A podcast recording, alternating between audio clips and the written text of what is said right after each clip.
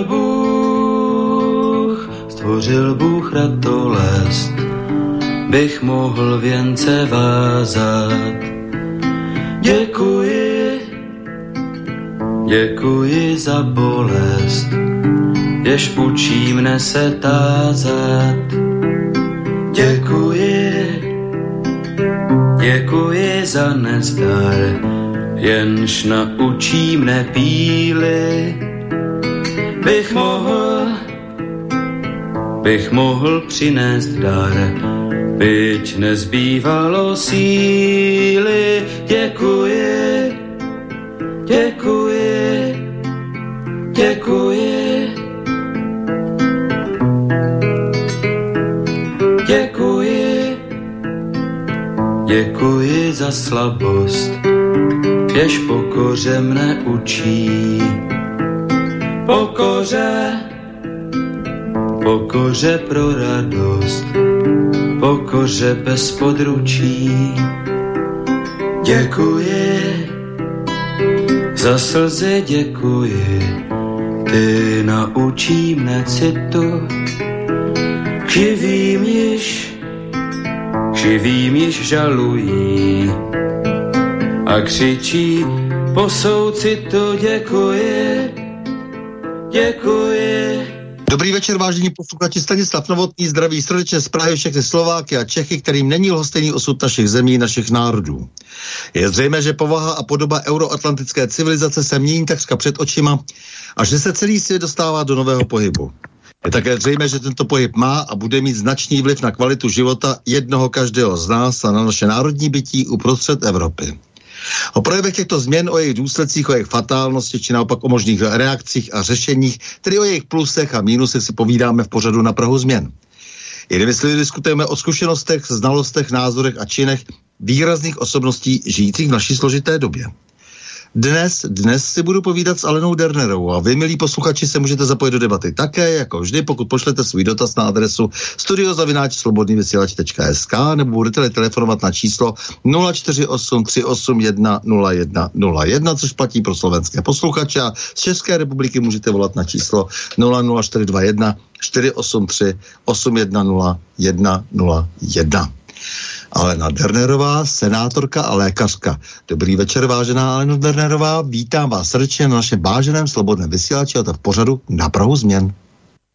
Dobrý večer všem a děkuji za pozvání. Paní doktorko, jste z mostu města Uhlí.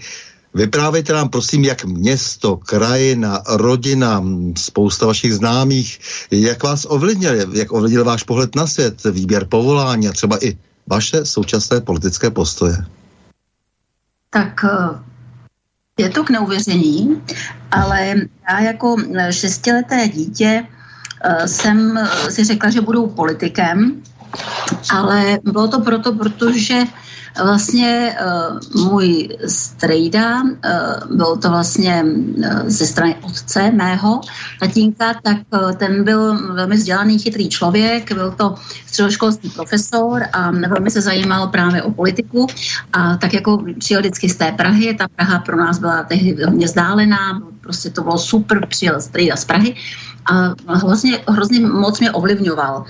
A já jsem si říkala, prostě to by bylo primát, malý dítě, byl komunismus, že?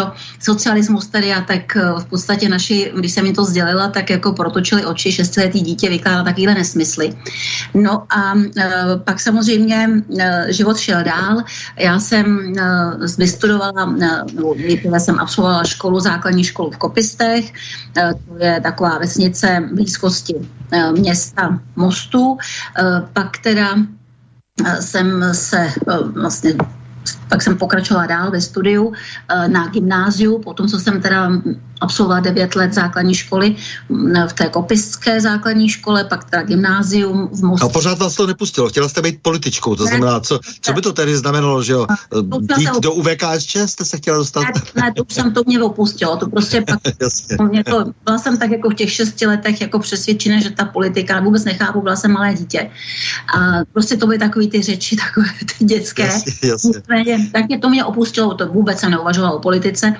A pak teda jsem byla ta eh, na tom gymnáziu, tam jsem se říkala, chci být paní učitelka, eh, ale pak se to také vzvrtlo a vlastně, když můj strýc, maminky, bratr měl promoci, protože se stal lékařem a mě se v tom Karolínu strašně líbilo, tak jsem říkala, tak já bych taky třeba chtěla být ta lékařka, takže prostě jsem nakonec udělala mm, přijímačky na vysokou školu, směr teda pediatrie, protože tehdy za to komunistů byla fakulta vlastně pediatrická, což si myslím, že bylo skvělé.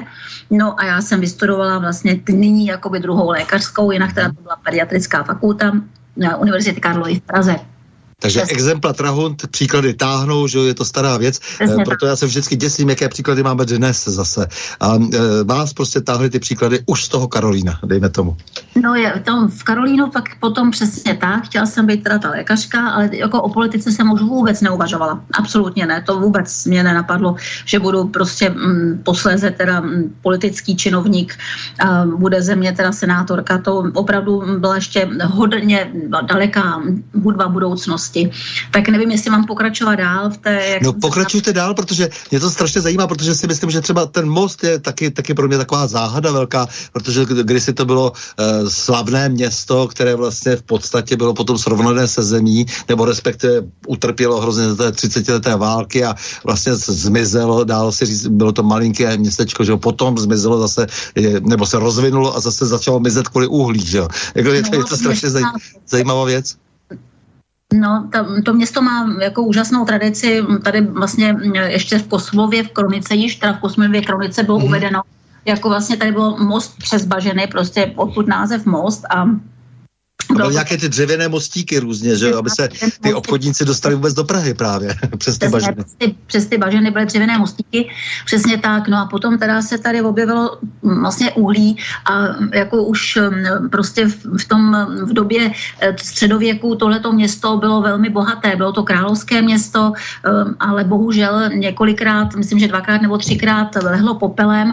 No a mezi tím teda lehl popelem i tedy vlastně kostel nebo tady vlastně mm, chrám, který tady byl a nakonec teda eh, se vybrala sbírka a postavil se právě děkanský chrám, eh, který je vlastně gotickým chrámem, jako taková památka snad eh, z konce z té pozdní gotiky a ten mm, prostě nepadl naštěstí tedy pod kolám těch velkostrojů, které tady dolovaly uhlí, protože to byla taková ta obrovská akce, kdy teda v těch 70. letech se tento vlastně děkanský chrám přesouval uh, z bodu A, který končil nakonec teda vlastně jámě, teda těžní do bodu B, kde postupně teda mělo vyrůst to nové město, bylo to být na periferii, takže to bylo unikátní, to byla unikátní záležitost posunu tohoto děkanského kostela. Máme doma ještě i fot, fotečky, protože to doopravdy eh, jezdilo se sem na, na tuhle tu atrakci v úvozovkách dívat eh, velké množství. Komunisti na to byli velmi hrdí tedy, jak to přesouvali. Já se to dokonce pamatuju. To i no. československá televize jako dávala. Ano.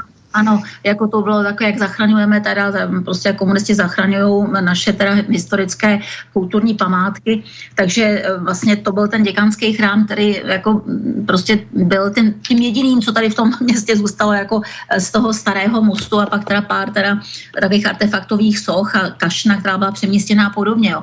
Takže vlastně tohleto město bylo postaveno de facto jakoby na uhlí, leč jako říká se, že ty zásoby toho uhlí byly mnohonásobně, nebo jsou mnohonásobně násobě větší právě pod chemickými závody a několik teda pod městem, které vůbec nemuselo takhle lehnout.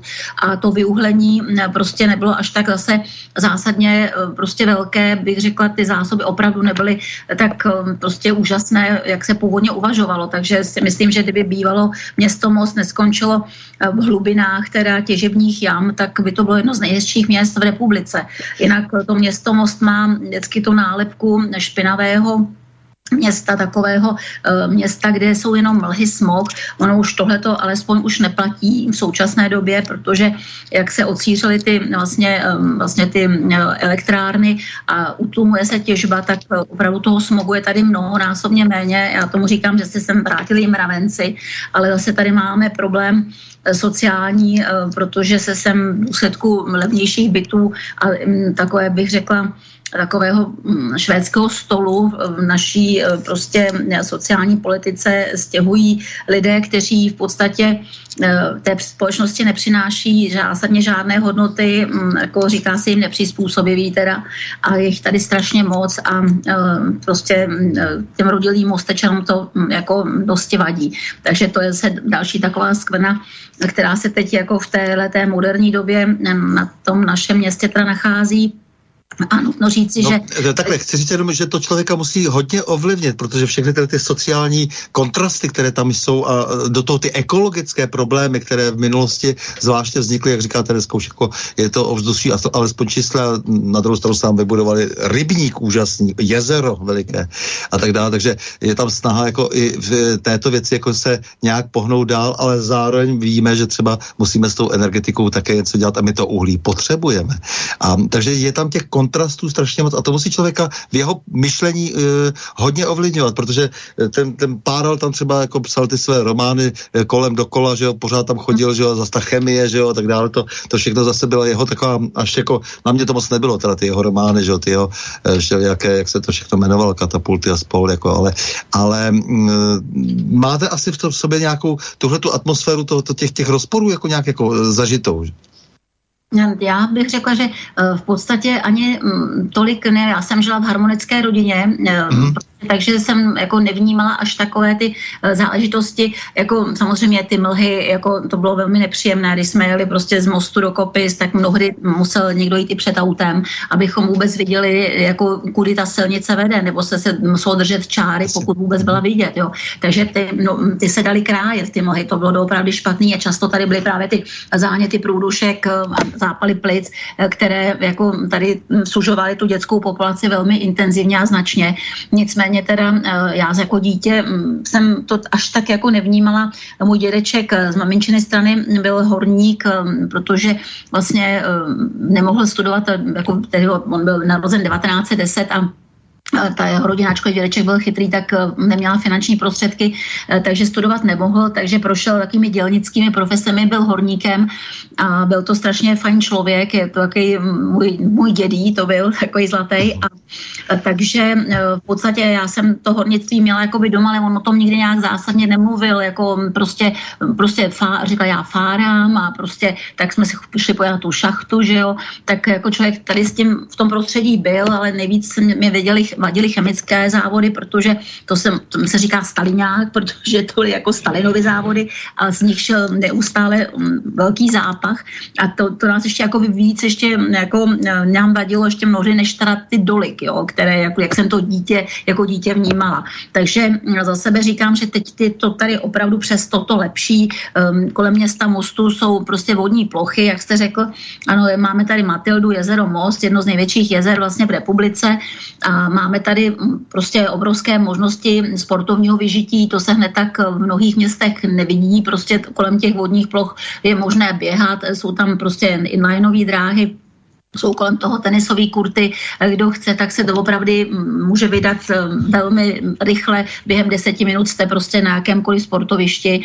Kousek máte Krušné hory, takže můžete jezdit prostě jednak na běžky, jednak sjezdovat. Takže ta poloha toho města Mostu by byla ideální, kdyby několik teček a nemělo ještě tu černou kaňku a jako nechtěli jsem v podstatě uh, prostě příliš teda mladí se sem neženou, když to řeknu aspoň tak, tak to nechci. Uh, ono je to taky možná trošku tím, že ten dějepis se nevyučuje a kdyby se vyučoval, tak by se věděl, že ta severočeská krajina byla jedna z nejkrásnějších. To byla ta brána eh, do eh, zemí koruny české a eh, to všechno se nějak vytratilo, protože se dneska dějepis jednoduše neučí a učí se strašně špatně a dokonce skoro záměrně špatně. Jo? Takže i to, je, i to je škoda, že lidé by potom byli více hrdí na to, že severní Čechy nechci mají prostě jako nějakou starou patinu a, a možná by se snažili daleko více pracovat na tom životním prostředí.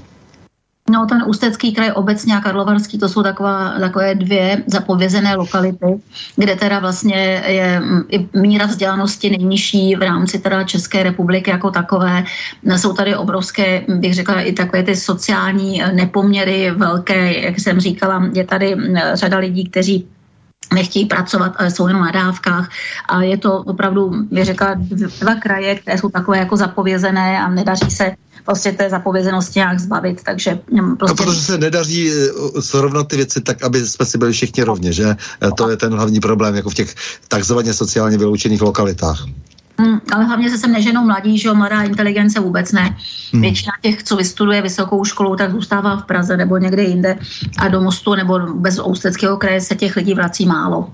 Tak to je všechno to, co vás vlastně nějak rámovalo celý život. A teď se teda vrátíme zpátky úplně jenom k vám. To znamená pediatrie a dokonce dětská neurologie. Ano, a já bych se ještě vrátila, kdo mě tak jako ještě formoval, když bych se vrátila k tomu ano. svému dětství. Takže vlastně eh, dědeček, tatínek mého tatínka, eh, tak ten byl legionář.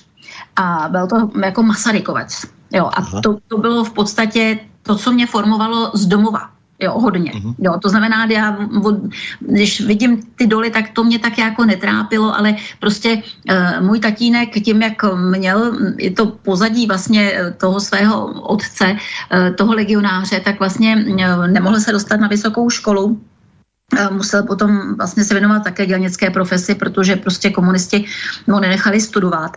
A já jsem prostě mm, žila v rodině, která teda uctívala Masaryka. My jsme jezdili do Ána na hrob, když to šlo teda, když nebyla ta tvrdá normalizace, že tatínek pak měl strach, abych se výhledově jednou dostala na, na školu. A my jsme měli fotky, fotky Masaryka a vlastně dědeček prošel vlastně e, jako legionář e, tou prostě Sibiří a po vlastně x letech se vracel tehdy domů, to jsem myslela, že už je mrtvý, jako to vždycky všichni líčili, jak prostě babička, která si ho pak vzala, teda měli pak spolu toho mýho tatínka, tak prostě vůbec nevěřila, že se vrátí. Nicméně dědeček má nějakou truhlu obrovskou, kterou máme ještě doma, teď jsme ji nechali zrenovovat, kde teda měl prostě takový ty dopisy, prostě památky, Tarase Bulbu, ten prostě tabák a tohle to všechno jako bylo moje dětství o tom, do které jsem se do té truhy zakoukala. A jako odtud se taky formovaly i ty mý názory, možná prostě proto jsem teď taková, jaká jsem, jo, co se týče mých postojů životních a prostě hledání té pravdy, eh, kterou v podstatě člověk mm, stále hledá, mnohdy nenachází. No a když se vrátím teda k té vysoké škole, tak v podstatě tu jsem vystudovala a pak jsem se teda vracela eh, sem do Mostu, a vlastně, když jsem chtěla, to ještě bylo, to byla doba, kdy tady bylo docela dost lékařů, jako obecně, to, bychom říkali, tak to je skvělé, že máme tolik lékařů, jak se já jsem přišla jako absolvent eh, vysoké školy, no a teď eh, prostě jsem přišla na to oddělení a pan primář Mendl mi říká, já to mám teď momentálně kolegyně plno, tak eh, jsem tak jako na ně koukala, říká, tak ale mám potřebu někoho na obvod. No tak si vezměte, že já po škole, prostě měla jsem diplom, ale jako neměla jsem žádnou praxi. A pan primář, kterého teda velmi uznávám a s tím posléze teda jsem si říkala, já jsem byla na ně hodně naštvaná, že mi poslala ten obvod, protože jsem říkala, já nic neumím a teď si budu sednout na obvod a uh, znáte to, tam potom je to trošku úplně o něčem jiným, někdo vás musí z začátku vést. A, ale on říká, tak co jste měla kolegyně z pediatrie, ze státní zkouška, říkám jedničku, říká, no vidíte to, tak to je dobrá cesta, už jsem měla na obvod. No. Takže ale naštěstí jsem skončila na obvodě v Litvínově, kde byla taková prostě hrozně fajn paní doktorka Kaderková, která se mě ujala, která také čekala teda už ta lékaře hotového a ne teda někoho, kdo přijde prostě s diplomem. A teď tam bylo, to byly obrovské obvody, tam bylo třeba přes 2000 dětí měl ten obvod, jo. A ta kolegyně odešla na mateřskou a já jsem měla převzít 2000 dětí a paní doktorka měla taky 2000 dětí. Takže já prostě jsem tam přišla, ona si nejdříve mě nechala u sebe v ordinaci, říká, poslechni si tohleto, tamhle to dítě, podívej se do krku. A když jsem teda slyšela ty záněty průdušek, viděla ty angíny, tak za 14 dní řekla, tak a teď si sedni vedle a ordinuj tam, kdyby si neměla jistotu, tak se mě zeptáš. Takže takhle jsem prostě ordinovala s diplomem, takže eh, jsem byla čtyři měsíce na obvodě, což se vůbec nestávalo. No a potom nějak jako z toho oddělení ty e, lékařky odcházely na mateřskou nebo do Prahy, no a pak se tam uvolnilo místo. Já jsem pak už skončila na tom dětském oddělení v Mostě, kde jsem pracovala teda jako na dětském oddělení a posléze teda, e, když jsem udělala atestaci z pediatrie, tak vlastně, pod, vlastně po konzultaci mým strejdou, doktorem Králem, tak říkala, měla by si si udělat nějakou specializaci. Takže myslím si, vyber vyber si něco, tak jim řekl, co asi tak jako třeba by u mě viděl. Třeba tak jsem si vybrala tu dětskou neurologii a měla jsem vlastně jako učitelku výbornou paní doktorku Gajdošovou, ke které jsem chodila potom do té eh, ambulance. No a eh, samozřejmě se jsem pak musela absolvovat atestaci na nástavovou, tu jsem složila v roce 92 v Tomajerově nemocnici v Krči. No a od té doby jsem vlastně i dětský neurolog, kromě teda toho pediatra. Kdy tak dozraje lékař? Protože jako je jasné, že vlastně samozřejmě, ano, je to spousta biflování, a to jen podle své dcery, eh, tak eh, samozřejmě spousta práce na sobě se připravit si do té hlavy spoustu vědomostí. No a pak samozřejmě je to taky hodně, když je to všechno tak psychosomatické, tak je to samozřejmě hodně komunikace s lidmi, ne? A kdy tak takový člověk má pak ty dvě atestace nějaké a tak dále, kdy dozraje? Tak když skončíte tu vysokou školu, tak si říkáte, no to je boží pocit, já nemusím se podívat už do té knihy, teď mám klid a jsem teda lékař. Jo. No a pak přijdete do té praxe, která je tak trošku vody, vody prostě jiná, jestli člověk představoval. No ale máte tak jako mm, často, jak nemáte ty zkušenosti, tak samozřejmě máte pocit, že mm, jako mm, si můžete rozhodnout věci prostě tak jako v pohodičce a nevidíte ty, ta úskalí, která by mohla nastat. Jo. To by jako prostě člověk má tak jako prostě ten obzor je úplně někde jinde. No a takže když si potom teď zpětně přehrávám, co jako jsem byla schopna jako udělat na začátku teda své eh, kariéry dětského lékaře, a tak jsem říkala, že jsem měla docela jako odvahu, protože jako, eh, když eh, jako pro jeden příklad, tak jsem sloužila a sloužila jsem s primářem Mendlem, tak samozřejmě člověk nechtěl ho budit ke všemu, to nešlo, že, takže přivezli dítě z hor si ve dvě v noci, tam pan doktor s, s zkušený praktik, ale to byl praktik pro dospělý, nechá přivez dítě, jaký mimino, asi čtyřměsíční, jakože je tam suspekt podezření na zájet mozkový blán. No ale to na tom dítěti nebylo nic, dítě nemělo ani teplotu, mělo jenom rýmečku, prostě nic, nechápala jsem proč.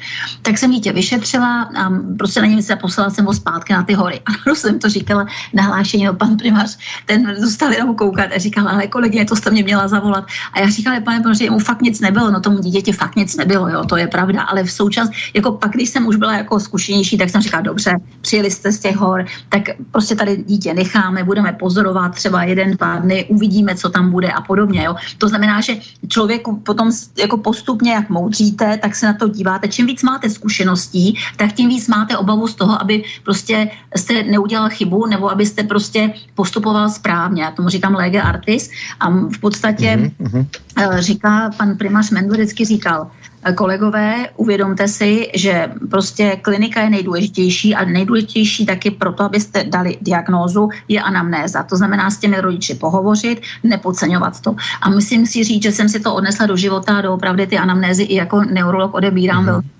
Poctivě a musím říct, že opravdu z té anamnézy naberete toho strašně moc a mnohdy ta diagnoza se určí na první dobrou, i když se zdá primárně složitou. A co se týče potom eh, toho, eh, kdy teď prostě člověk se, čím je starší, tak tím je pokornější. Aha, jo. Jasně, jasně. A jako vidíte... To by bylo dobře, kdyby to tak bylo, ano. No, jako já to tak mám, jo, protože prostě uh, si říkáte, jo, um, uvažujete, prostě snažíte jako si říct, takhle to může být, takhle, jo, a jako nechcete udělat něco zbrkle a hodně potom s těmi, já to mám tak, že i s těmi lidmi strašně povídám, nebo snažím se jim vysvětlovat ty věci, nemluvím latinsky, mluvím česky, když se mi zeptají, vysvětlím jim to absolutně polopatě, jo, a oni odcházejí, myslím, že i spokojení a uklidnění, jo. Musíte se tomu prostě povinovat. A to no já jsem si dal jakousi hranici třeba 40 let, že to je takový nějaký, že když člověk na sobě hodně pracuje, tak ve 40 se stane mm, dobrým lékařem. Je to možný?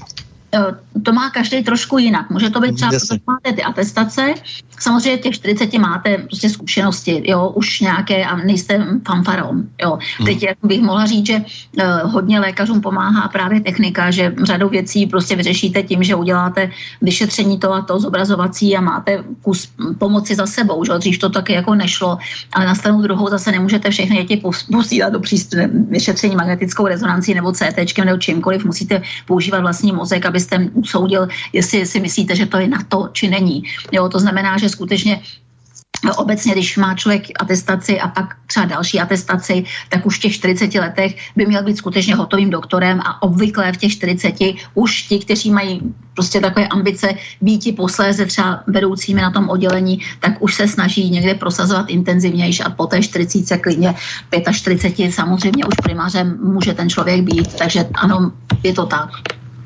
Ale to podobné jako trošku jako u těch eh, kriminalistů třeba, eh, když si mysleli, že všechno zvládnou přes odposlechy nebo přes spravodajskou techniku, ale ono se taky potom musí hodně ještě přemýšlet nad těmi věcmi, aby se neudělala chyba a, a těm lidem neuškodilo například. Přesně tak, přesně. Jako já vždycky, jak říkám, je důležité si popovídat, říct, vysvětlit. Jo, to je, to je základ. Já si myslím, že eh, o tom to je. Takže co jste všechno dělal? Dobře, dětská neurologie, jasně. A dokdy jste vlastně zůstala věrná té medicíně, takže jste nepomýšlela na nic jiného a dokud jste se tedy nerozhodla pro politiku? No, já jsem pořád pracuju. Já neustále, já plně... Pořád jste, aha, jo. Aha, já neustále ordinuju. Jasně. Já prostě jsem nic neopustila svou praxi. To znamená, já jsem lékařka a senátorka. Na to si teda vždycky dbám. Lékařka, taky lékařka a senátorka.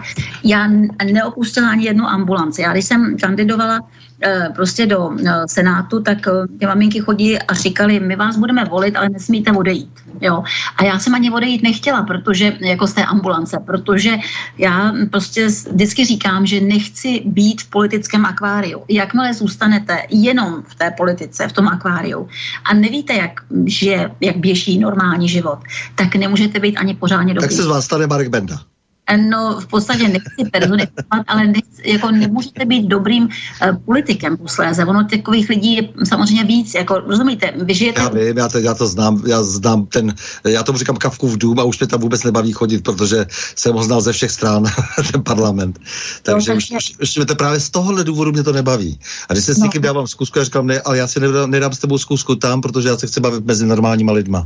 No, je to, víte co, já jsem se vlastně k politice dostala zase úplně absolutní náhodou, protože, a to jsem fakt jako nechtěla být ten politik, to mě opustilo v těch šesti letech, to byl takový ten přesměk, že, že ten stejný z té Prahy a prostě že povídal, ale já prostě jsem politikem, vůbec mě to nenapadlo, ale přišli za námi v roce 2002 naši kamarádi za mnou a za mým mužem, jestli bychom nechtěli na kandidátku jako jejich politického hnutí.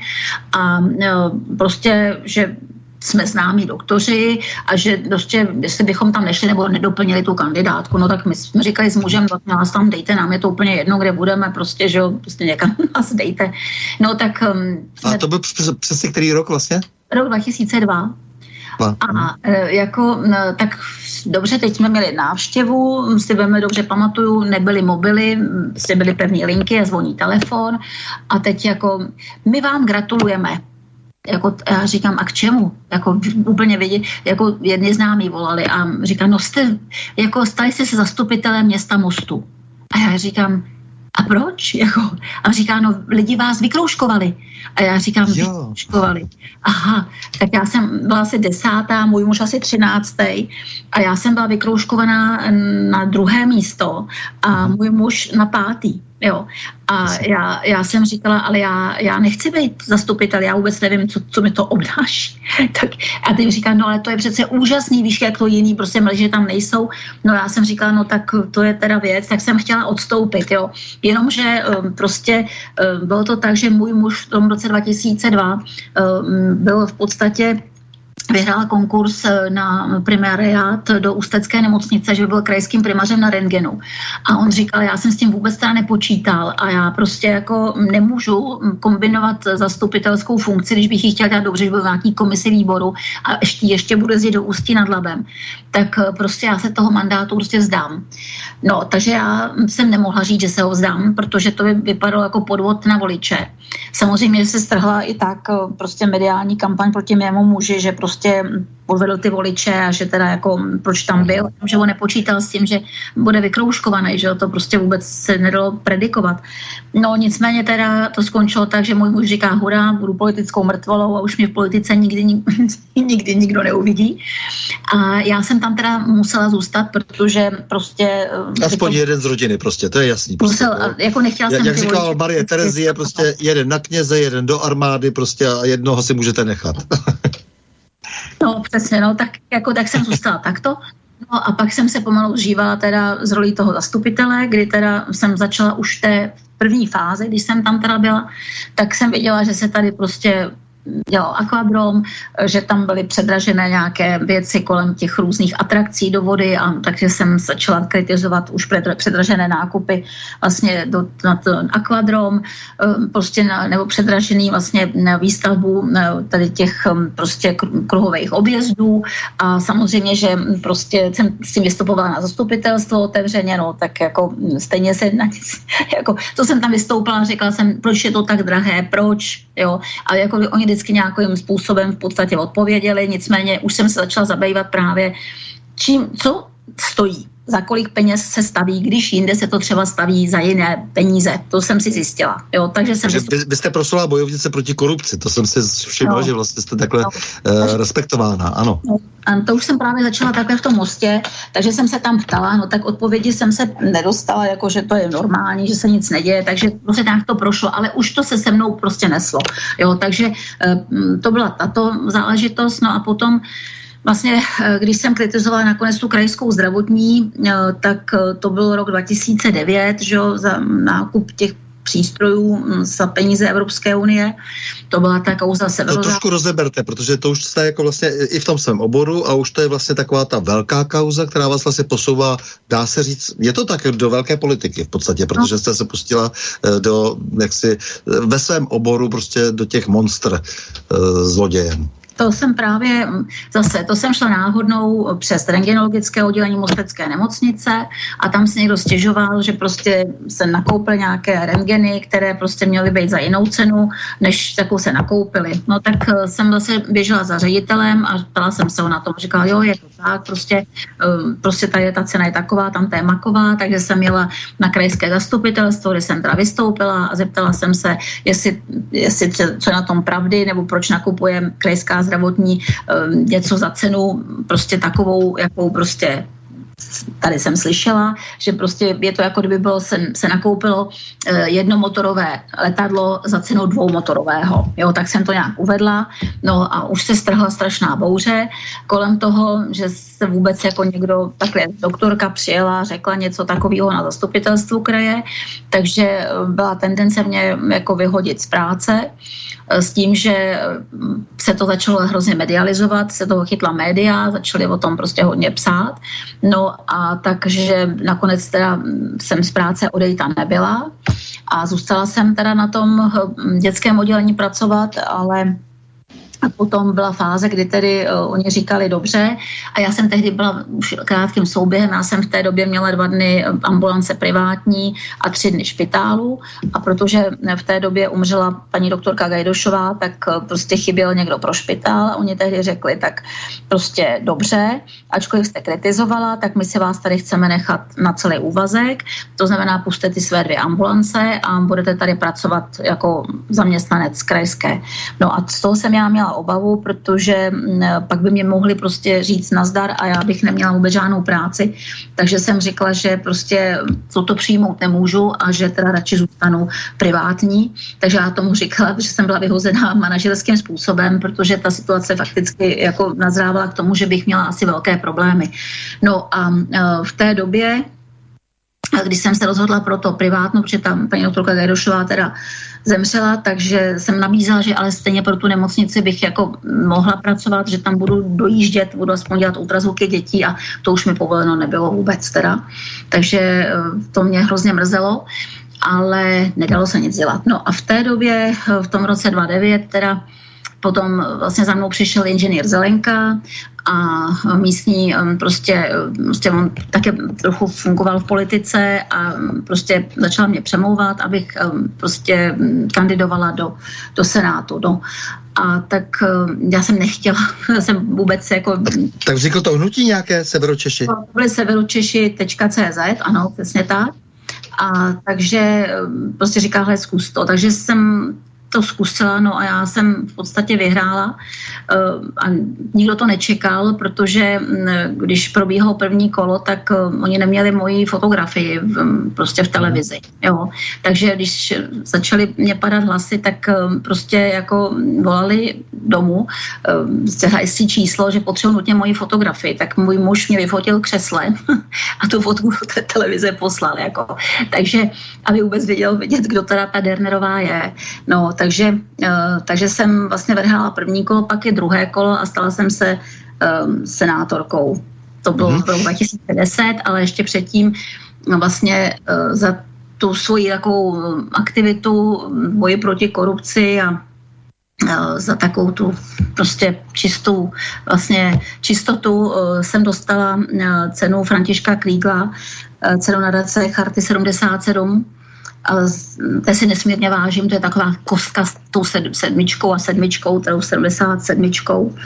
A dostala jsem i cenu vlastně od lékařského odborového klubu a e, vlastně za statečnost, takže mm-hmm. mám takového Davida za statečnost a tu kosku, takže to bylo rok 2009-2010 a No, takže... Zrovna od eh, lékařské eh, komory, to, to zní velmi zajímavě teď, v současné no, situaci. To bylo vlastně, to bylo vlastně svaz lékařů českých, plus teda to, jako na plese komory jsem dostávala toho Davida, ano. ale za lékařský odborový klub a za uh, vlastně jako českou lékařskou společnost. Jo. Ale no, k té komoře se pak můžeme vrátit. no k té komoře se určitě vrátíme, to vám garantuju, jasně. Ale ne, eh, teď je, dobře, takže jste vstoupila do politiky a jak to teda teď se dalo dohromady nakonec s tím stanem, tedy star, se s těmi starosty a nezávislými? Tak já jsem byla nejprve teda za severočechy.cz a pak jsem teda kandidovala po druhé taky za Severočechy a pak teda následovala taková situace, eh, kdy teda mm, prostě absurdní, kdy mm, paní Jeníčková přišla a zrušila kandidátku severočechů.cz do krajského zastupitelstva, to znamená všech 52 lidí a snažila se zrušit i vlastně moji kandidaturu do Senátu eh, s tím, že no, vlastně eh, jako je tam otázka, že, že vlastně Ona to mohla udělat z pozice eh, toho vlastně smocněnce a prostě toho, prostě těch severočechů, ale ona odvolala zmocněnce mého i té kandidátky těch severočechů do kraje a sama se nanominovala před těmi úřednicemi za zmocněnce.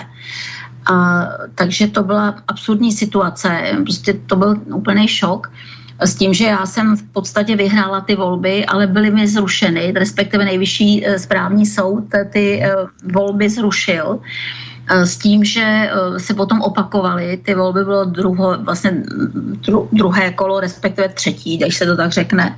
A to jsem teda pak vyhrála vlastně při těch opakovaných volbách do Senátu uh, již v prvním kole, ale kandidovala jsem za SDSN, za Spojené demokraty, Združení nezávislých, za které teď teda vlastně jsem v Senátu a jsem tomu velmi ráda.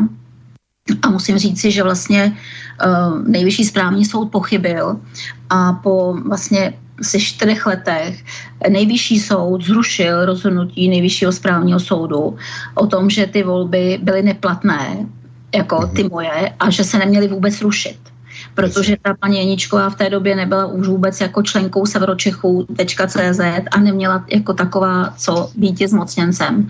Ale tady ty soudy pracovaly naprosto špatně. Takže prostě po x letech jako se dovíte, že vlastně vám zruší někdo kandidátku 52 lidí do Ústeckého kraje v krajských volbách a zároveň prostě moji kandidaturu do Senátu, aniž by to v podstatě měl měl na to vůbec možnost to udělat. Ta paní přišla jakoby z ulice a zrušila kandidátku. To je prostě strašné a soudy, všechny soudy rozhodovaly úplně špatně, až nejvyšší soud to zrušil, ale po několika letech to je otázka právě, jak ty soudy pracují. Dobře, no. takže a teď vy jste teda e, vlastně ještě zároveň členkou třeba představenca České lékařské komory za Ústecký kraj a takovéhle věci, jako ještě, jako to tak, tak je, to, to platí? Ano, Taky to, platí to, um, platí to, byla jsem zvolená vlastně taky poprvé v tom roce 2009-10 eh, do toho představenstva komory.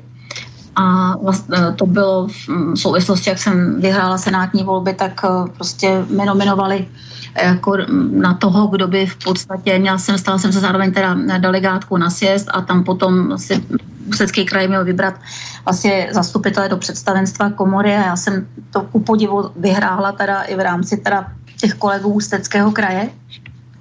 Takže jsem se stala členkou představenstva s tím, že musím říct, že jsem na to byla hrdá, té první fázi, ano, já prostě jsem hrdá na to, že jsem lékařka, že prostě ten lékařský stav prostě byl takový, že jako byla ta akce, děkujeme, od, vlastně odcházíme, jo, to bylo opravdu tehdy za um, Myslím, že tam byl pan ministr Heger, kdy teda skutečně ty platy zdravotníků byly nízké a vlastně tehdy se ten lékařský stav hodně sjednotil a prostě já jsem byla pyšná na to, že jsem ten doktor byl jako v představenstvu lékařské komory. No ale postupně teda v tomto posledním období Eh, se dostávám do kolizní situace. Ono to i bude souviset s tím, že jsem vlastně na eh, sjezdu poslední, co byl teď v létě, protože to byl mimořádný sjezd, jak byl ten covid, tak se nic nekonalo tak, jak mělo, tak um, jsem tehdy vyzvala na tom sjezdu uh, pana prezidenta Kupka, uh, že prostě bychom mu měli poděkovat za práci a že prostě mm, by se měla jako ta pozice vyměnit, uh, že podporu... Možná i bez poděkování. Hm. Uh, že, jako se podporovala jsem Zdeňka Mroska, který jako viceprezidenta, který proti němu kandidoval jako jako, já jsem to řekla otevřeně, řada lidí prostě to otevřeně neřekla. Jasně, ano, ano, vím. No, takže uh, jsem prostě, bych řekla, jsem se stala tou oblíbenou potom posléze. No a ono to teda graduje, protože jako pan prezident teď se chová, jako teď jsem se s ním nedostala do kolizní situace, ale uh, prostě mé názory se velmi intenzivně, velmi divergentně teda uh, rozcházejí s um, názory pana prezidenta. On sám uvnitř je divergentní, to je další problém ještě, protože když se rovnáme, když se podíváme na celý jeho životopis. Ale já se jako zeptám prostě na stav českého zdravotnictví. O toho bych možná začal, abychom se dostali ke všem těm tématům, která máte. Co s tím vysátem zdravotnictvím? Opravdu nám pomůže třeba, já nevím, Mirek Kalousek, co by místo předseda uh, Rady VZP, uh, eh, tahle ta liška v kurníku, jo, jestli nám to vůbec jako k něčemu je dobré. Paní Máčová nedávno říkala, uh, ještě než, uh, než bylo jasné, že v těch pojišťovnách potom, co se tady všechno stalo v té covidové době, uh, nebude ani koruna, že si klidně půjčíme. Co to je za šílenost všechno? Ten ten covidový tunel a tak dále. Co se vlastně děje s tím zdravotnictvím? Jestli můžete tak nějak v kostce zkusit popsat? No, zdravotnictví a tím funguje. Musím říct, že teda funguje, leč teda Eh, problém jako základní je, že nejsou hm, osoby a obsazení, bych řekla. Je, eh, prostě chybí zdravotníci, jo, jak hm, sestřičky, tak lékaři. To je základ všeho. My máme pak přístroje, máme nemocnice, všechno máme, ale nemáme potom do nich personál. Mm-hmm. A ta, to je velký kámen úrazu. Na to teda komora upozorňovala, to nutno říci, už leta páně, že tohle to nastane a že tady bude velký propad prostě v personálu speciálích, což teda teď se koná a musím říct, že když se podívám na pediatrně eh, ambulant, ambulující lékařky, eh, pediatrně, teda dětské lékařky ambulantní, tak eh, tam prostě ten věkový průměr je vysoký a momentálně za ně náhrada není. To znamená, že prostě nevím, jak se to bude řešit. Takže to je první problém z českého zdravotnictví, to je jednoznačné. Pak je samozřejmě problém otázka financování. Tak těch financí v těm zdravotnictví teď poslední dobou, tím, jak se zvýšila vlastně platba za státního pojištěnce, si myslím, že připlulo docela hodně finančních prostředků. Samozřejmě, že eh, ta vyšetření a všechno, prostě to, co se děje, je drahé. Eh, otázkou je, jak prostě ty nemocnice s tím hospodaří, ale do toho já nevidím. Ale nicméně peněz tam připlulo dost. Pravdu, se zjistila jednou, že tedy ten problém s tím hospodařením tam je veliký, ale já jenom konstatuji, že prostě bez fungování zbytku ekonomiky není možné, abychom si půjčovali. A jestli si půjčujeme, tak eh, za nějakých podmínek, že? No, já bych to taky nevěděla na to půjčování. Víte co, tam jako teď jsme ve fázi, kdy teda ty pojišťovny měly na těch účtech jako docela dobré finanční prostředky, které by vydržely i prostě s narůstajícími prostě výdaji třeba do roku 24. Ale mhm. tím, že prostě přišel ten covid, tak následovala fáze. A to tam, že vlastně byly bonusy za covidové pacienty, které nebyly nízké. Měly je i nemocnice, které prostě, a dalo se říct, že řada těch nemocnic si i jako polepšila a tam neleželi ti těž, těžší pacienti, ale bylo to i za standardní lůžka, která měla covidové příplatky. To znamená, že prostě ty nemocnice jako se postavily na ty nohy, leč ten systém to něco stálo. A ty covidové příplatky teď zase samozřejmě ještě za těch, tu intenzivní péči prostě jsou, ale další věc, která samozřejmě velmi teda vlastně vyprazňuje uh, ty um, prostě zásoby finanční, je uh, teď momentálně testování. Ono říká, máte to zadarmo, lidé, ty testy, ale ty lidé si musí uvědomit, že to není zadarmo, že ty testy se platí z veřejného zdravotního pojištění, že to je z peněz, které jsme si tam uložili ze zdravotní daně, jak já tomu říkám zdravotní daň, a že prostě tam teď nebudou. Takže tam, když tam nebudou, tak bude fáze, co budeme dělat. Bude se muset změnit asi systém financování. Začneme třeba mm, s tím, že bude individuálně se připlácet. Jako já proti tomu nejsem, jako ano, prostě mohli jsme už připlácet na něco kdysi dávno, i v dobách teda růžových, protože by nešlo o to, že ten dostane takovou péči a ten makovou péči. Všichni by dostali stejnou, akorát prostě ten dotyčný, který si připlatil, tak by třeba šel na nějaký zákrok dříve, ale do, té, do toho systému by dal víc peněz, aby bylo na komplikované operace pro ty další. Jo? Nebo prostě příplatek za takzvané hotelové služby v nemocnicích, kdy to vůbec není špatný, to není špatná věc. Buď to, to si připlatím, Jo? A i protože nejsem doma, tak si prostě zaplatím třeba těch 90 korun za to lůžko v té nemocnici. Moje maminka důchodkyně tehdy říkala, já bych to klidně dala, teď prostě nejsem doma, jako dávají mi tam najíst, že jo, musím tam se sprchovat, chodím na WC, jo, teď to je normálně to logické. Nebo i nějaké prostě poplatky, to bylo pár korun u toho uh, praktika. I ty, a praktici říkali, že vlastně to se taky osvědčilo. To znamená, že my neustále se samozřejmě jako dostáváme, že ty peníze, musí se to všechno zaplatit z toho systému a ten systém, tento prostě finanční nezaplatí. Když se vezmete, že z té zdravotní daně nebo z těch peněz v pojišťovnách by se mělo platit jednak teda výplaty zdravotníkům nákupy přístrojů a opravy budov. To prostě jako to, to se nedá. Takže často ty budovy když jsou ve správě kraje, tak to musí platit kraj. Kraj přispívá také těm jednotlivým nemocnicím, třeba v Ústeckém kraji, také krajská zdravotní, tak ten kraj dává finance, protože by to prostě z toho, co dostane, přes skrze pojišťovny se to prostě nedá ufinancovat. A pak ještě si vemte další takovou věc, o které se už vůbec nehovoří, ale je tady a funguje. Je to vlastně pojišťovna 205, průmyslová pojišťovna, což je vlastně pojišťovna Agilu. A ta vznikla tehdy, kdysi, ještě když tam byla, tuším, paní ministrině Jurásková, eh, která dala palec nahoru, aby se tehdy vlastně sfuzovala pojišťovna Agelu, teda toho Agelu, který má vlastně svá zdravotnická zařízení. A tahle ta vznikla pojišťovna jeho, víceméně patřící těm zdravotnickým zařízením a nechala to sfuzovat se státními pojišťovnami, protože by jinak asi ta pojišťovna prostě měla problém. Takže hm, bych řekla, že to je úžasný systém, protože Agil má svoje zdravotnická zařízení a má i svoji pojišťovnu.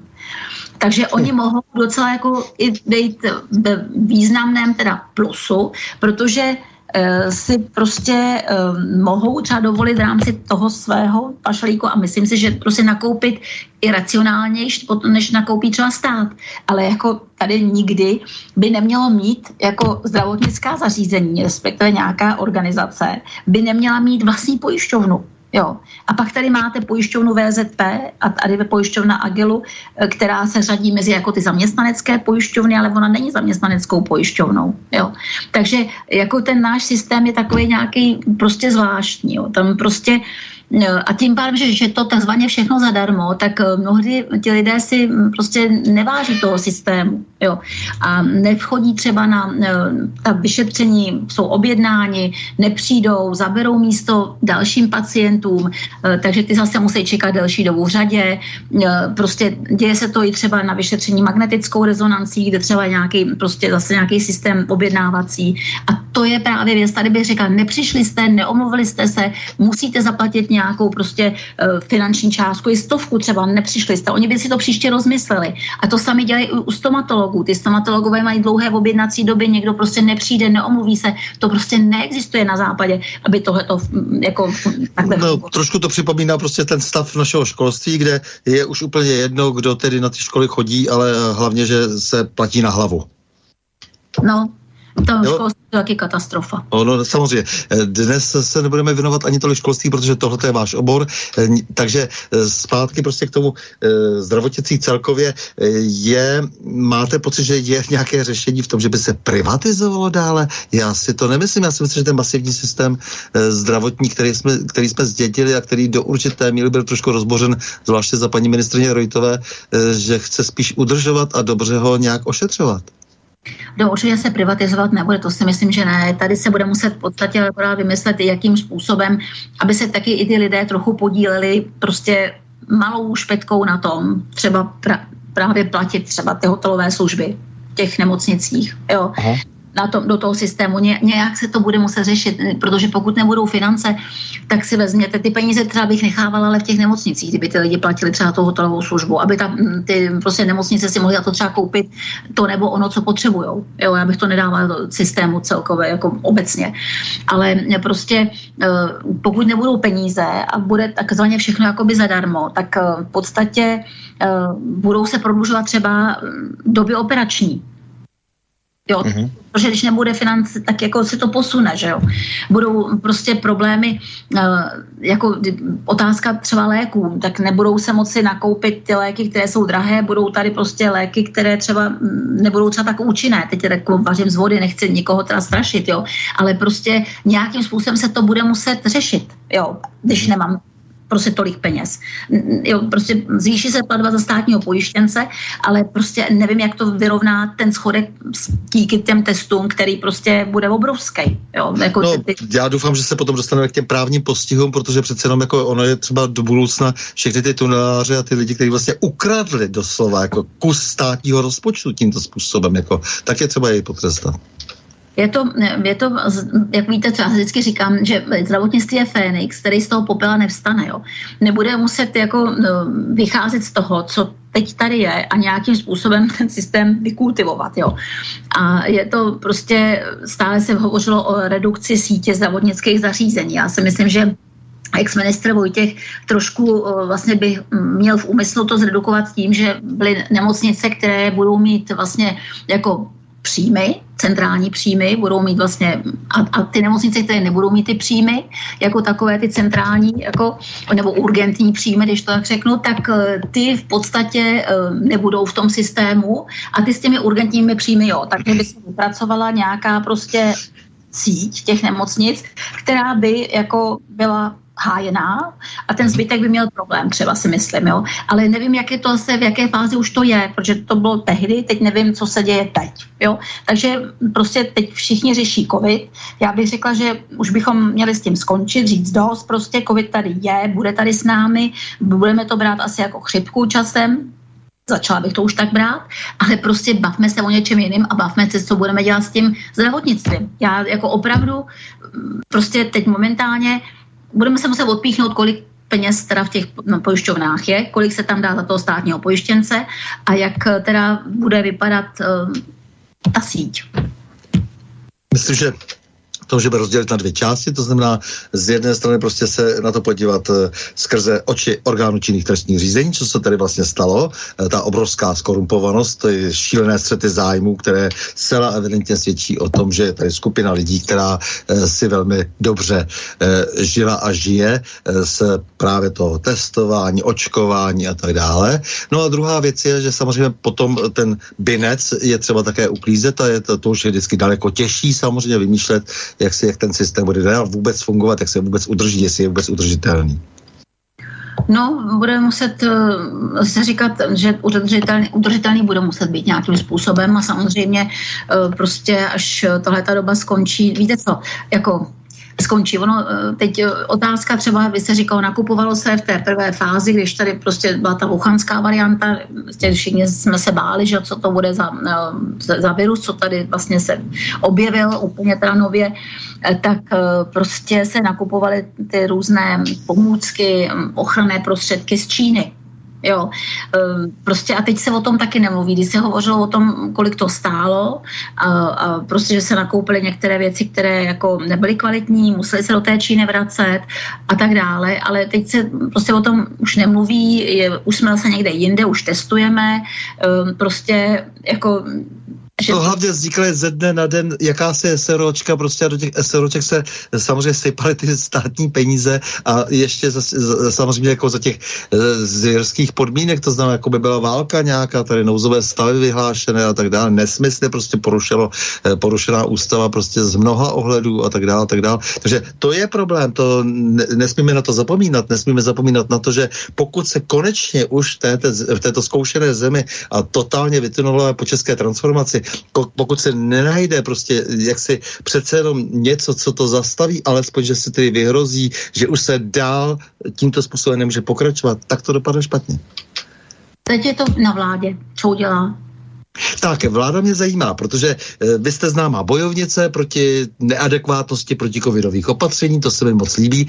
A co teda, protože jste třeba v tom stanu, e, nebo jste vlastně nezávislá, ale jste vlastně za to hnutí stan, jak se vám třeba líbí ministr vnitra Rakušan? Není to trochu nedospělý hoch, není-liž pravda? Tak já jsem za SDSN, Spojení demokraté Združení nezávislých. Jasně, jasně, já to, to jasně, jasně. Já, já, já, říkám, jenom, takže eh, jako za tu malou straničku, ale jako jsem, ano, za, ve stanu, jako v rámci toho klubu stanu. Jasně, jasně, jasně závislých. Jsem, máme tam, jsou tam dobří lidé, já jsem tam ráda, protože opravdu si myslím, že eh, ty lidi jsou kvalitní, eh, domluvíme se tam, jako prostě, jako si myslím, že jsou to jako velmi, jsou to odborníci a jako nebojí se říct svůj názor, ať je takový nebo makovej, i když třeba se mnou nesouhlasí, tak jako řeknou, jo, nesouhlasíme s tou, ale máme je názor takový, vážím si toho. Já jsem demokrat, každý máme názor jiný, no, takže můžeme mít, ale takže jsem tam ráda. Eh, je pravda, že eh, prostě eh, nebudu vůbec soudit osobu pana, pana ministra, protože prostě mi to nepřísluší, já ho neznám osobně, jako tak, jaký je člověk, nebo tak opravdu to ne, ne, nechci soudit. A je to o tom, že prostě některé věci nebo prostě některými jeho postoji, jak říkám, prostě nesouhlasím.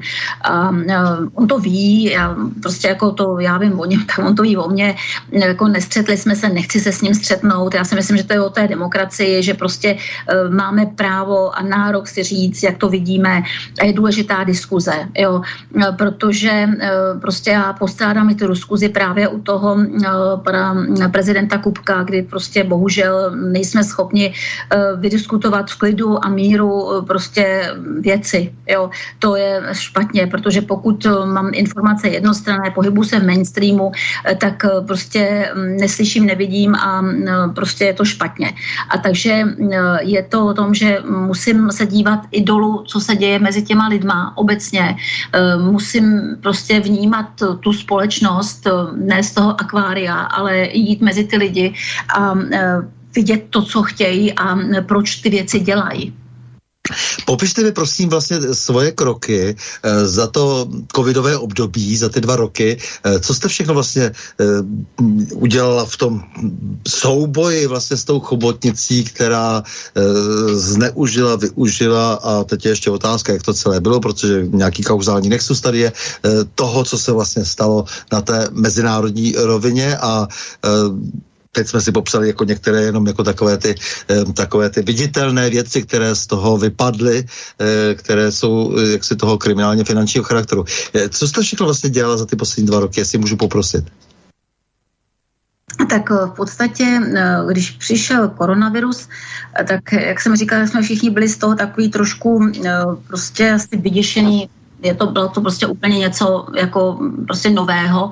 A samozřejmě, že uh, jsme všechna ta nařízení v té první fázi jako úplně všichni jako dodržovali to na roušky, akorát jsme si říkali, když řekli choďte v rouškách venku, tak uh, a nechoďte vůbec ven nejlépe, tak už v té mhm. době to prv, ta první teze, to ještě byla Babišova vláda, to jsme s mužem, jako oba dva doktoři, říkají, to je přece úplný nesmysl, přece nebudeme sedět doma.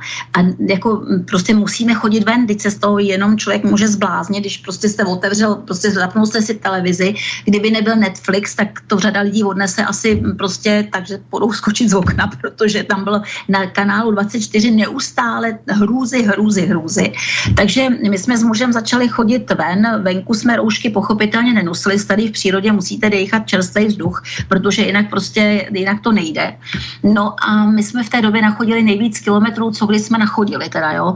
A samozřejmě to, to jsem chodila s maminkou ven, jo, protože maminka je 84 letá dáma, a teď jsme se snažili jako fungovat normálně. No a pak teda přijdete a řeknete, teď jsem v té ordinaci, že já jsem ordinovala neustále a teď jsme neměli žádné ochranné pomůcky. Tak jedna kamarádka volá, tak si přije pro respirátory. Tak jsem dostala asi čtyři respirátory, aby jsme se sestřičkou mohli ordinovat. Takže jsme ordinovali v respirátoru Ono to ale moc dobře teda nešlo, protože jako tam za chvilku se dusíte. Takže jsem si ho stejně sundala, dala jsem si ještě tak roušku, jo. Ale co se, jako, takže jsem seděla v roušce v, tém, v té ambulanci, v té první fázi. No a pak teda přišla fáze, že jo, musíte mít nějaké jako prostě dezinfekce a podobně. Teď to nikde nebylo, takže jsem v podstatě, a nebyly ani ty respirátory, tak e, protože zase mám kamaráda, který vlastně, ale dovážel věci prostě oficiálně jako z, z Ruska, takže, protože tady fakt jsem nedostala žádný teda pomůcky, no tak eh, jsem si je koupila sama, eh, to přivez, takže jsem požádala fakturu, nakoupila ještě své kamarádce, lékařce taky, takže jsme měli aspoň ty respirátory uh, se sestřičkou, no, který jsme pak nakonec se nemohli ani pořádně nosit. Dezinfekci jsem si koupila, že pan lékárník ze Žadce říkal, on se jsem dezinfekci, tak jsem si nakoupila dezinfekci. No, takže jsme tohle všechno měli. A pak teda vlastně se nic nedělo, protože všichni jsme seděli doma, koronavirus taky teda se neprojevil, takže jsme fungovali. No a pak následovala fáze teda druhá, kdy na podzim to začalo šíleným způsobem růst čísla. No a v podstatě mm, chytli, byli, prostě celá rodina jsme onemocněli koronavirem. E, ten průběh nebyl vůbec e, úplně jednoduchý, musím říct, ale prostě prošla jsem jako všichni jsme to teda pro, projeli. Ten koronavirus tedy si hezky s vláčkem, tedy únavy, bolestí hlavy, e, nevolností, prostě bylo to nepříjemné s teplotama, no a nicméně pak teda jsem začala chodit do práce, No a e, nechala jsem se nabrat protilátky, protilátky prostě byly strašně vysoký, no takže e, teď se dost, teď to, v té fázi ještě nebyla ta vakcinace a pak najednou přišly ty vakcíny, že? No, takže jsem říkala, tak přece nepůjdu se nechat navakcinovat, když mám teda ty protilátky. Protilátky, jasně. Takže jsem v podstatě celá rodina protilátky, tak uh, nic. Takže jsme se nevakcinovali. No a pak uh, následovala fáze vlastně to, že přišly další teda vlny, jako který jsme se, který se nás nedotkli, protože jsme byli teda po tom koronaviru. No ale teď tady ty mm, vlastně vakcíny začaly najednou být v přebytku. Když předtím byly v nedostatku, tak pak najednou jich bylo strašný kvantum. No a pořád teda vlastně se očkuje tou starou vakcínou, jak já říkám, tou wuchanskou variantou, ehm, která tady je už jako dávno tady není. Máme tady Omikron a my máme pořád ten jeden typ té vakcíny. Takže eh, to eh, mě teda... A co jste vy v tom všem jako udělal? Protože já teda jsem zaznamenal tu hlavní akci, kterou jste nějak s Jitkou Chalánkovou uh, jste prováděli, že jste uh, se stali součástí nějak to hnutí, dá se říct, nebo skupiny lidí, která požádal dokonce Mezinárodní trestní soud v Hágu, aby vyšetřoval, vyšetřoval představitele české vlády. No, my jsme v podstatě, eh, to je akce, kterou eh, vlastně je to akce právníků eh, Velké Británie, Francie, Slovenska a vlastně Česká, to je vlastně předal pro Libertáte a my jsme mhm. to s Jitkou Chalánkovou podepsali mm, jako dvě političky, ne, že bychom byli autorkami toho textu, ale mm, jako podepsali jsme to s tím, že si myslíme, že prostě některé ty věci je to víceméně o tom, aby se um, prostě eh, začalo tohleto řešit eh, prostě i na mezinárodní úrovni, protože když vidíte, co dělají vlastně, vlastně vlády jednotlivých zemí, to je vlastně mm, všechno jako přes kopírák, jako kdyby to někdo prostě řídil. Jako tady ty věci, které myslíte, že fungují leta normálně a demokraticky, tak najednou jsou prostě nedemokratický, nemůžou takhle fungovat, prostě uh, si říkáte, ale to nedává vůbec logiku, jako pro, proč se to děje? A jako když prostě ne, nedodržíte něco, tak budete prostě z společnosti vyloučený, co máte, prostě nejste očkovaný nebo nejste 180 dnů po té chorobě a ačkoliv máte protilátky, vysokou hladinu, takže kdybyste šel na očkování, můžete mít zdravotní problémy, ale oni vás nepustí do restaurace, nemůžete do kina, do divadla, nemůžete do bazénu, nemůžete nikam. Jo, teď co to je?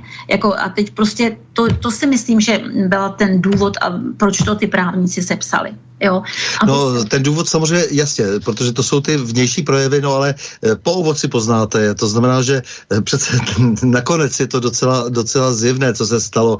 Eh, stalo se to, že velcí skoupili malé, to znamená, došlo k obrovský monopolizaci v tom světě naše, tedy euroamerickém zvláště, ale i jinde, obrovské monopolizaci skupinou oligarchů. To se stalo.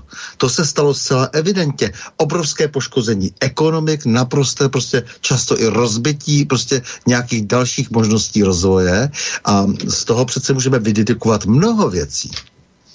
No, já si myslím, víte co, to, to jsou také různé konspirační teorie, jo. Prostě, když se podíváte... No, čísla no. jsou čísla. Čísla jsou čísla. No. Prostě. Jako tady, tady padají už velké firmy, prostě čísla jsou čísla a stále více se směřuje do, těch, do toho nadnárodního prostoru já, jako na, já jako vím, že tohle, jo, číst, že je tady vlastně obrovská, prostě obrovský problém, že ty firmy skutečně končí, že jo, tady prostě já se, jestli člověk říká, jestli nikdo nechce tu Evropu úplně jako zničit, jo, ale ono to je i v těch státech, když se podíváte, co se děje teď v Kanadě, to je nepochopitelné, jako to, to já prostě říkám, proč to je, já si připadám, že prostě žiju úplně v paralelním světě a jak lidi kontrolují, jestli tam mají tu tečku nebo nemají tečku a když ji tam nemají, tak si dojdou na třetí dávku, ale proč si na ní jdou, když jim nic není? A je tady Omikron, který vlastně říká, že to je sám o sobě třetí dávkou. Teď už to včera řekl vlastně i pan profesor Primula, že si myslí, že ten Omikron je spásou pro nás. Jo. A profesor Tom to říká už dávno, ale teď i profesor Primula. Rozumíte? Takže já říkám, a proč teda jako ty lidi jsou úplně jako vynervovaní, že prostě jim zhasne tečka. Já jako prostě, nebo dětičky přijou do ordinace, já říkám, syn, dej si ten respirátor, jo. A oni, bojím se, já říkám, a čeho se bojíš? Tady bude korona, já říkám, není tady koronavirus. Tak to je jsou vyšetřit. Opravdu, oni, takhle děti chudáci. No, jo, jo, některé děti jsou úplně vyukaný. A teď já je vyšetřím a hned si ten respirátor se nandaj. A ta matka mi říká zrovna dneska, říká, no nedivte se, oni ve škole musí sedět o hodinu, i o hodinu v rouškách, ty děti, o hodinu. Takže celý hodiny, třeba tři, čtyři sedí v rouškách ve škole. To byla holčička osmiletá. To, to je přece strašný. Jo. A já Takže já chci jenom poděkovat jako tomu, že, že eh, vám eh, a paní Chalánkové, že jste se připojili k té iniciativě, to znamená, že podezíráte ze zločinu proti lidskosti, protože to jsou zločiny lidskosti, proti lidskosti, eh, že jaksi ta vládní opatření, ke kterým tady došlo, diskriminují jaksi neočkované a omezují, nebo, nebo respektive omezují ty neočkované prostě a, a zvýhodní očkované, že jo, a, a prostě je, je z toho jako v podstatě už apartheid. Je to, víte co, je to obrovské rozdělení té společnosti, ale ty příkopy by se měly zahlazovat. Teď přece to je hrozně špatně. Jako, teď, jako teď ty očkované, když vidíte ta čísla, tak vlastně ta infekce postihuje teď ty víc ty očkované než ty neočkované.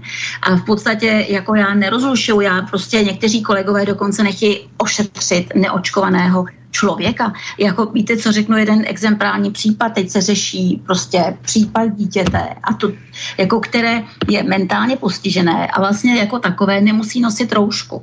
A matka jela s tím dítětem na vyšetření do nejmenované nemocnice a tam paní doktorka, když přišla ta matka s tím dítětem, s tím mentálně postiženým cíko, asi 45, tak eh, prostě bez té roušky, tak ona je nevyšetřila poslala je zpátky, protože oni jeli z města A do města B, jo, 80 kilometrů, poslala zpět a ještě dala na tu matku stížnost. Takže teď se to řeší. Navíc ta ale matka, ta už byla tak aktivní, že si napsala na ministerstvo, takže měla papír z ministerstva, kde to teda je napsáno, máte-li mentálně postižené dítě, nemusí to dítě mít roušku. Ale ani tento papír nestačil té doktorce. Takže opravdu teď to je monster proces a teď se to prostě řeší. Jako to je prostě neuvěřitelný. Jo. Prostě neuvěřitelný, že prostě někteří kolegové napíšou, neošetříme neočkovaného pacienta. No to bych si v životě prostě nebyla schopna udělat. To prostě je úplně o něčem jiném.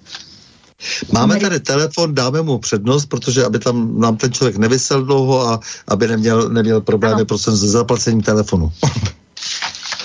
no, dobrý večer, tak. tady posluchač Brna. Já se napřed zeptám, do kterého roku tam teda ten doktor Kubek teda vůbec bude, jako, na, jako v té funkci?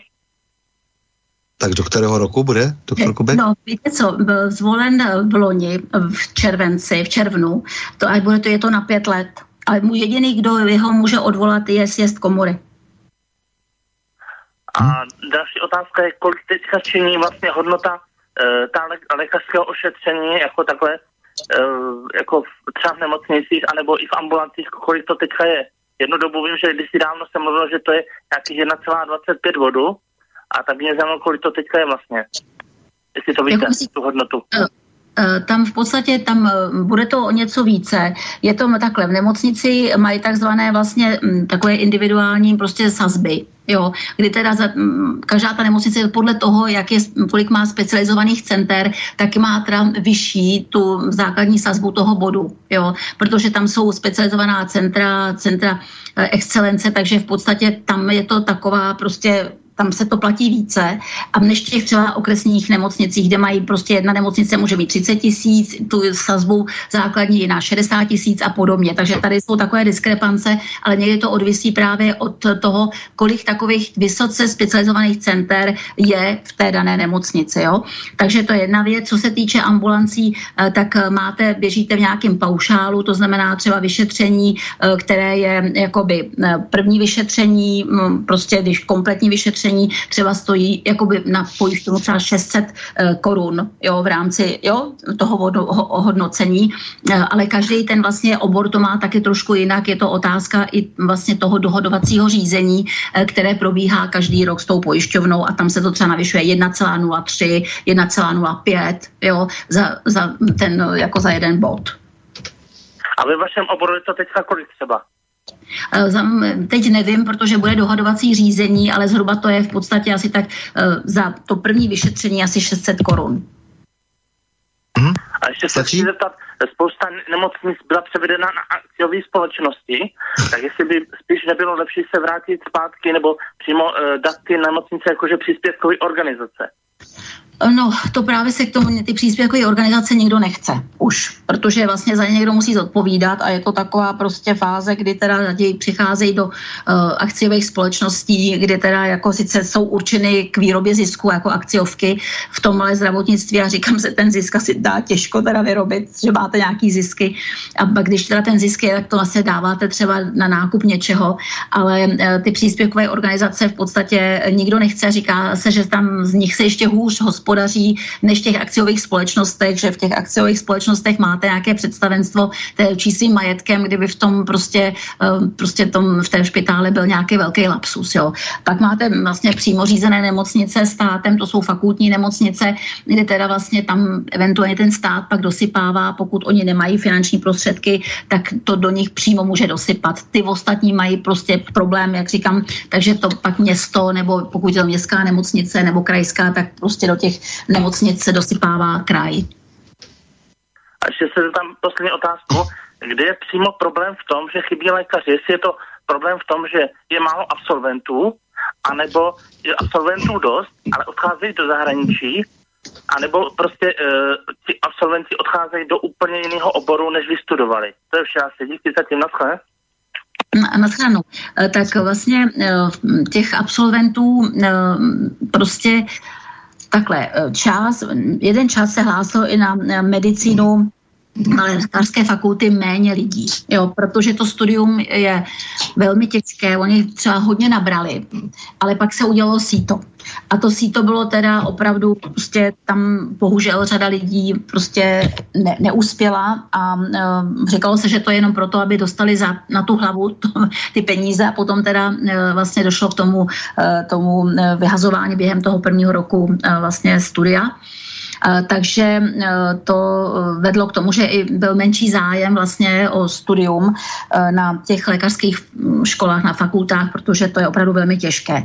Navíc je tam další věc, že část těch lidí odchází potom do zahraničí, není to mnoho, protože musíte být dobře prostě jazykově vybaven, takže to je jedna věc. A pak část lidí chodila třeba pracovat jako nějaký díleři do farmafirem, to už si nemyslím, že by to také tak nějak bylo ale eh, pak eh, je tam otázka takové té feminizace, která je veliká a vlastně uh, ty uh, ženy lékařky uh, prostě chtějí mít rodinu, takže potom vlastně z toho systému vypadnou třeba na 5-6 let, protože prostě chtějí mít jedno až dvě děti po atestaci třeba za sebou, že? Takže pak oni třeba dostudujou, jsou tam do 30, ale potom třeba na těch 5-6 let vlastně opustí ten systém, jo? Takže tyhle ty věci tady hrajou velkou roli a my jsme de facto teď, nebo respektive ministr Vojtěch eh, zvýšil i počet eh, finančních prostředků na to, aby se na ty do těch škol, na, na, do fakulty, na, na fakulty medicínské mohli hlásit, mohlo hlásit i více teda lidí, ale eh, ten systém funguje teprve druhým rokem a pravdou je, že než bude absolvováno 6 let a než se vychová lékař, tak je to prostě otázka deseti let.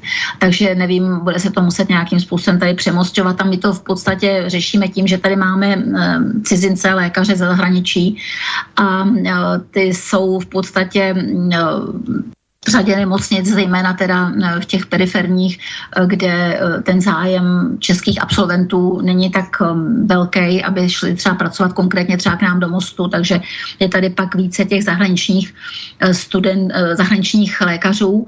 A ještě bych se zmínila okrajem o třeba v Praze na tolik eh, prostě cizinců nenapadnete. To jsou většinou ty nemocnice, které eh, nejsou v tak jako brány jako VIP. A pak, co se týče stomatologů, kterých je také teda málo, tak eh, tam je to omezeno, tam jejich vlastně přijetí studovat tu stomatologii je omezeno i počtem křesel, které prostě jsou k dispozici, aby teda na těch křeslech ty děti mohly učit prostě ty zuby vrtat, trhat a podobně. Aha. A pak samozřejmě e, to je jedna věc. A druhá, e, když se prostě říká, chybí ty stomatologové na periférii, to je, protože já to vím přesně, protože moje neteř je stomatoložka, jo, takže vím, o čem mluvím. Ale tam je to totiž o tom, že eh, pokud nejste ve velkém městě, eh, tak máte problém se jako stomatolog uživit. Jo? I když to město, ta vesnice, nebo tam vesnice, no, jak jsou to ty vesnice, prostě vám dá ordinaci takzvaně za korunu. Ehm, vybaví vám tu ordinaci, koupí vám vybavení, tak ale eh, vlastně ty lidi zase periferně nemají tolik finančních prostředků, yes. aby přišli a koupili si prostě uh, zubní náhrady, aby prostě si nechali dělat prostě jiné plomby, než ty, co jsou na pojišťovnu a podobně. Yes. Takže ten lékař, si, vlastně ten stomatolog si na tu pojišťovnu vydělá strašně málo peněz, protože ty stomatologické úkony jsou víceméně hrazený teda cash. A když je to na tu pojišťovnu, tak je to málo peněz a neuživí v podstatě ani potom třeba tu sestru kterou musí taky zaplatit. A koupit si prostě, prostě nějaký ty různý gely, tmely a prostě různý ty uh-huh, takový ty uh-huh. lepší to věci. Uh-huh. No, mohl teda ošetřit Legartis. Jo. Tak, tady máme, tady máme dotaz od eh, posluchače Karla, eh, který se vás chce zeptat, jestli by nám včera nestačila jen jedna zdravotní pojišťovna, z jeho pohledu by to přineslo úspory na několikanásobné paralelní vedení stejné agendy. Díky, Karel Kostelec. Eh, já děkuji za dotaz. Eh, já, takhle, já jsem potom taky uvažovala, že byla asi jedna pojišťovna jako dobrá, leč já bych to udělala asi tak, že eh, v podstatě by měla být určitě jedna ta státní, ta všeobecná zdravotní pojišťovna, která tady je, to prostě to, to, to co tady vlastně drží, to naše zdravotní, ty zdravotnická zařízení. Pravdou je, že vlastně v té VZP končí prostě pacienti pelmel i ty nejtěžší, jo, protože v podstatě tam má právě tu skladbu toho vlastně těch pacientů z různých věkových kategorií i z těch prostě nejvyšších, nejstarších, bych řekla, protože pak jsou takzvané zaměstnanecké pojišťovny, kde teda bych řekla, že ta skladba, co se týče věku, je lepší. Já bych byla proto, aby tady byla ta třeba jedna pojišťovna plus potom nějaké další dvě, tři, kdyby mohlo, mohlo být komerční připojištění, kdyby někdo chtěl. Jo, to znamená, že by tohle nebyly ty pojišťovny typu třeba kooperativy nebo prostě jiných typů teda komerčních pojišťoven v současné době eh, prostě existujících, ale aby to byly pojišťovny, které jsou zdravotní pojišťovny, ale mohli bychom se tam připojistit, pokud bychom chtěli. To znamená, že tady ten systém by se mohl nějakým způsobem vykultivovat, jo, protože si nemyslím, že uh, by bylo jako velké množství pojišťoven, jako souhlasím, že zase mm-hmm. taky vidím trochu v tom problém, ale nikdy, se, nikdy tomu ty vlády nedospěly, nikdy se tak nestalo. Je to asi zhruba jako, když tady máme č- více než 400 obchodníků s, energi- eh, s elektřinou, takže kteří jenom přepravují elektřinu jenom ji zdražují. Takže eh, otázka od eh, pana Bohdana, posluchače, velmi ostrá. Jak je možné, že pan Kubek je stále prezident České lékařské komory? Jak je možné, že se veřejně lékaři nestaví kriticky k tomuto sprostému lháři? Ministr vnitra mluví o boji proti dezinformací a tento Kubek eh, v televizi opakovaně lže a osočuje všechny z rozdílným názorem, jak můžete jako senátorka snažit situaci, kdy ministr zdravotnictví neustále opakuje, že očkování je jediný způsob, jak čelit covidu, když je dávno prokázáno, že je to lež jako věž. Je je prokázáno, že vakcíny nefungují, jak bylo slíbeno, nechrání proti nakažení a mají prokazatelné nežádoucí účinky. Tak. No, já to budu úplně jednoduše. jako senátorka jsem s panem ministrem hovořila. má jiný názor než já. Takže já v podstatě eh, jako prostě on takhle, je tam ještě obrovský problém taky s tím, že pan ministr má eh, kolem sebe jako určitý orgán, na který vlastně nedá dopustit a eh, tam jsou v něm lidé, kteří vlastně tam byli už v té předchozí době, ano. takže tady k velkým změnám nedošlo. A v tomto orgánu jsou ale i lidé, kteří to vidí naprosto tak jak to prostě selsky jinak, odborně úplně prostě jsou na výši a upozorňují na ty problémy. To je třeba paní doktorka eh, Hanna Zelená, pan profesor Tón, jsou tam matematici, eh, kteří vlastně doktor First a další, který v podstatě sedí taky v těch poradních orgánech, ale jsou v menšině a jejich názory nejsou vyslyšeny. Oni říkají, bože, tohle to nedělejte, Omikron je vlastně další očkovací látkou, nemusíme teď vakcinovat, ještě k tomu v době, kdy tady je vysoká vlna prostě epidemie. Nikdy se neočkuje v době epidemie, nedělejte to, eh, musíme mít přednemocniční péči, eh, dělejme to, toto, to, protože já souhlasím naprosto s tím, a už jsem to několik několikrát řekla, že není prostě uh, jediná možnost, jak uh, prostě jít proti epidemii vakcinací. To je prostě jedna věc, ale máme tady prostě přednemocniční péči, uh, která nesmí selhávat, ty lidi nemají končit v nemocnicích a prostě musíme se těm lidem věnovat. Budou tady možnosti i prostě asi tabletek, které budou prostě účinnější třeba než vakcíny. Takže za mě jediná mantra vakcíny jsou špatně. Já jsem s panem ministrem mluvila, mluvila jsem o tom, že ta vakcinace je prostě buchanskou variantou, proč to očkovat. Eh, ptala jsem se hm, prostě, jestli, hm, jako jestli víme, jaká je ta smlouva s tím Pfizerem, že prostě jsem viděla jenom začleněnou smlouvu. Eh, prostě on řekl, že všechny státy podepsali nějakou rámcovou smlouvu, takže jsem se obrátila na europoslankyni, tam mi říkala, my jsme viděli taky začerněnou smlouvu. Teď do toho z Ameriky vám řeknou, že eh, FDA nechce prostě uvolnit ty strany 50 let, že nechce dát ten materiál, který vlastně podepisovala eh, s Pfizerem. Pak teda soud v Americe řekne, musíte aspoň 50 tisíc stran každý měsíc uvolnit, abychom se dověděli, o co tam vlastně jde. Samozřejmě eh, je pravdou, že se nemluví tady vůbec o nežádoucích účincích, které, které samozřejmě jsou a možná, že budou i do budoucna. Jako to jsou všechny věci, které mě nesmírným způsobem vadí. Já se na to ptám a odpovědi nejsou. Prostě nejsou. Oni vám řeknou, ha, nejsou žádné prostě vedlejší účinky. To říká hm, doktor Kubek, jako je bezpečná, jak to může tvrdit. Jo? Teď vlastně přišlo číslo ze 148 lidí, snad měl v souvislosti s vakcínou umřít v České republice, teď to řeší SUK, nevím. Jo. A co se týče teda toho, jak můžeme strpět, já jsem představenstvo lékařské komory. Uh, prostě já a další asi tři kolegové máme trošku jiný názor na věci, tak jak běží, ale je nás tam v tomto případě málo. Jo. Proto asi vznikla i ta paralelní lékařská komora, která teda uh, nemá zákonné jako kořeny, leč teda jsou už tam prostě slyšet hlasy, které říkají, takhle my nechceme. Já to taky prostě vnímám, že tohle to je špatně a já nesouhlasím s mnohými názory pana prezidenta. On o tom ví a v podstatě měl by být přístupný diskuzi, ale té diskuzi přístupný fakt není.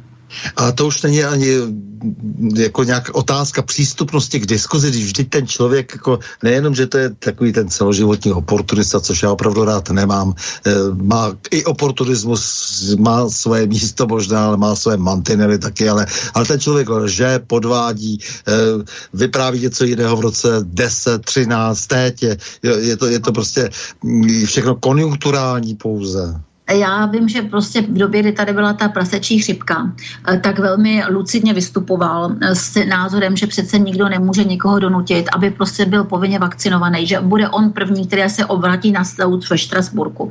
A potom za deset let je to úplně všechno jako jinak. Jako to je přece strašný. A ještě když mi řekne, že chce, aby byli vakcinovaní všichni od 18 let nahoru, jak to chce zdůvodnit, čím to zdůvodní? A, a to přece se... ho musíte svrhnout. E, omlouvám se, ale opravdu tak to musí být ten člověk, eh, to je to nejmen, ten nejmenší trest za tím, který ho čeká. Ten nesmí přece v čele té komory být.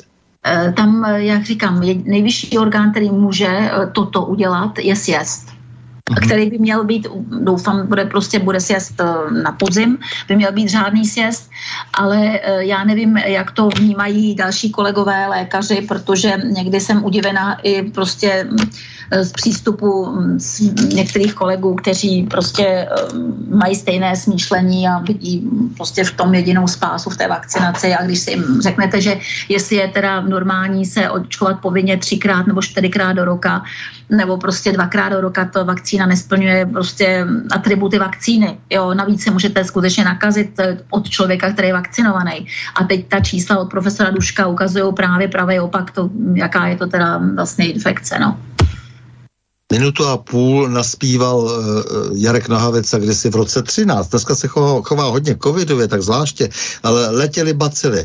A já si, já si říkám, že se to přerušíme těma letěli bacily, uh, takže abyste si mohla taky oddechnout a tak dále, potom dotáhneme tu zbylou půl hodinku, uh, takže letěli bacily ještě dávno před covidem v roce 13, taková trošku různě sečná uh, legrační suvka.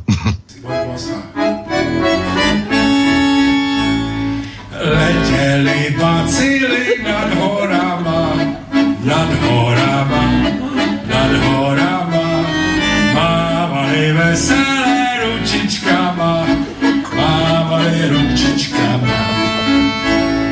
Ať to fičí, ať to pádí, vezmem to odleva stáží mládí. Das ganze tschechische Volk ist eine simulante.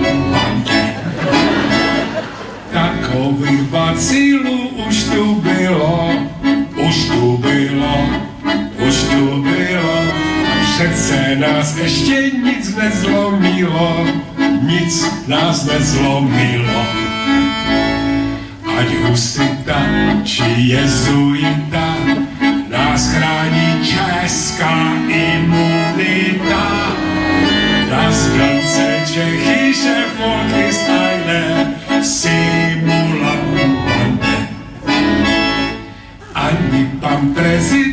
kluci zlatí, kluci zlatí, kluci zlatí, prdel si nenechá očkovatí, nenechá očkovatí. Vezme si liže a zlíví, ve špidlu horký čaj popí. Das ganze tschechische Volk ist eine Simulambande. Tak sedíme na Prahu změn eh, s paní Alenou Dernerovou, senátorkou a lékařkou a hovoříme o všem možném, ale samozřejmě především o covidu a o tom, co tedy s těmi následky toho prapodivného politického šílenství především. Tak pojďme dál. Eh, tak eh, povídali jsme si o tom, eh, jak, si, jak to v tom našem zdravotnictví zhruba možná vypadá nebo nevypadá. Víme o tom málo nebo, nebo hodně, nevím. Ale nicméně vy jste hlavně součástí té velké iniciativy, která s, chtěla, aby ústavní soud schodil vyhlášku o povinném očkování, která je ve všech ohledech protiústavní a není o čem třeba diskutovat to. Já vždycky nemám rád takový to a uvidíme až jako právníci, tak já jsem původně povolání právníka, říkám, že je prostě protiústavní sám od sebe. jako a každý občan by se měl takhle chovat. Ale vy jste e, si to nechali nějak připravit. Mně se tady kolega e, Štěpán Žežula ptá, e, jak to vlastně celé bylo, jak, jak, jak došlo k tomu vzniku toho podnětu senátorů.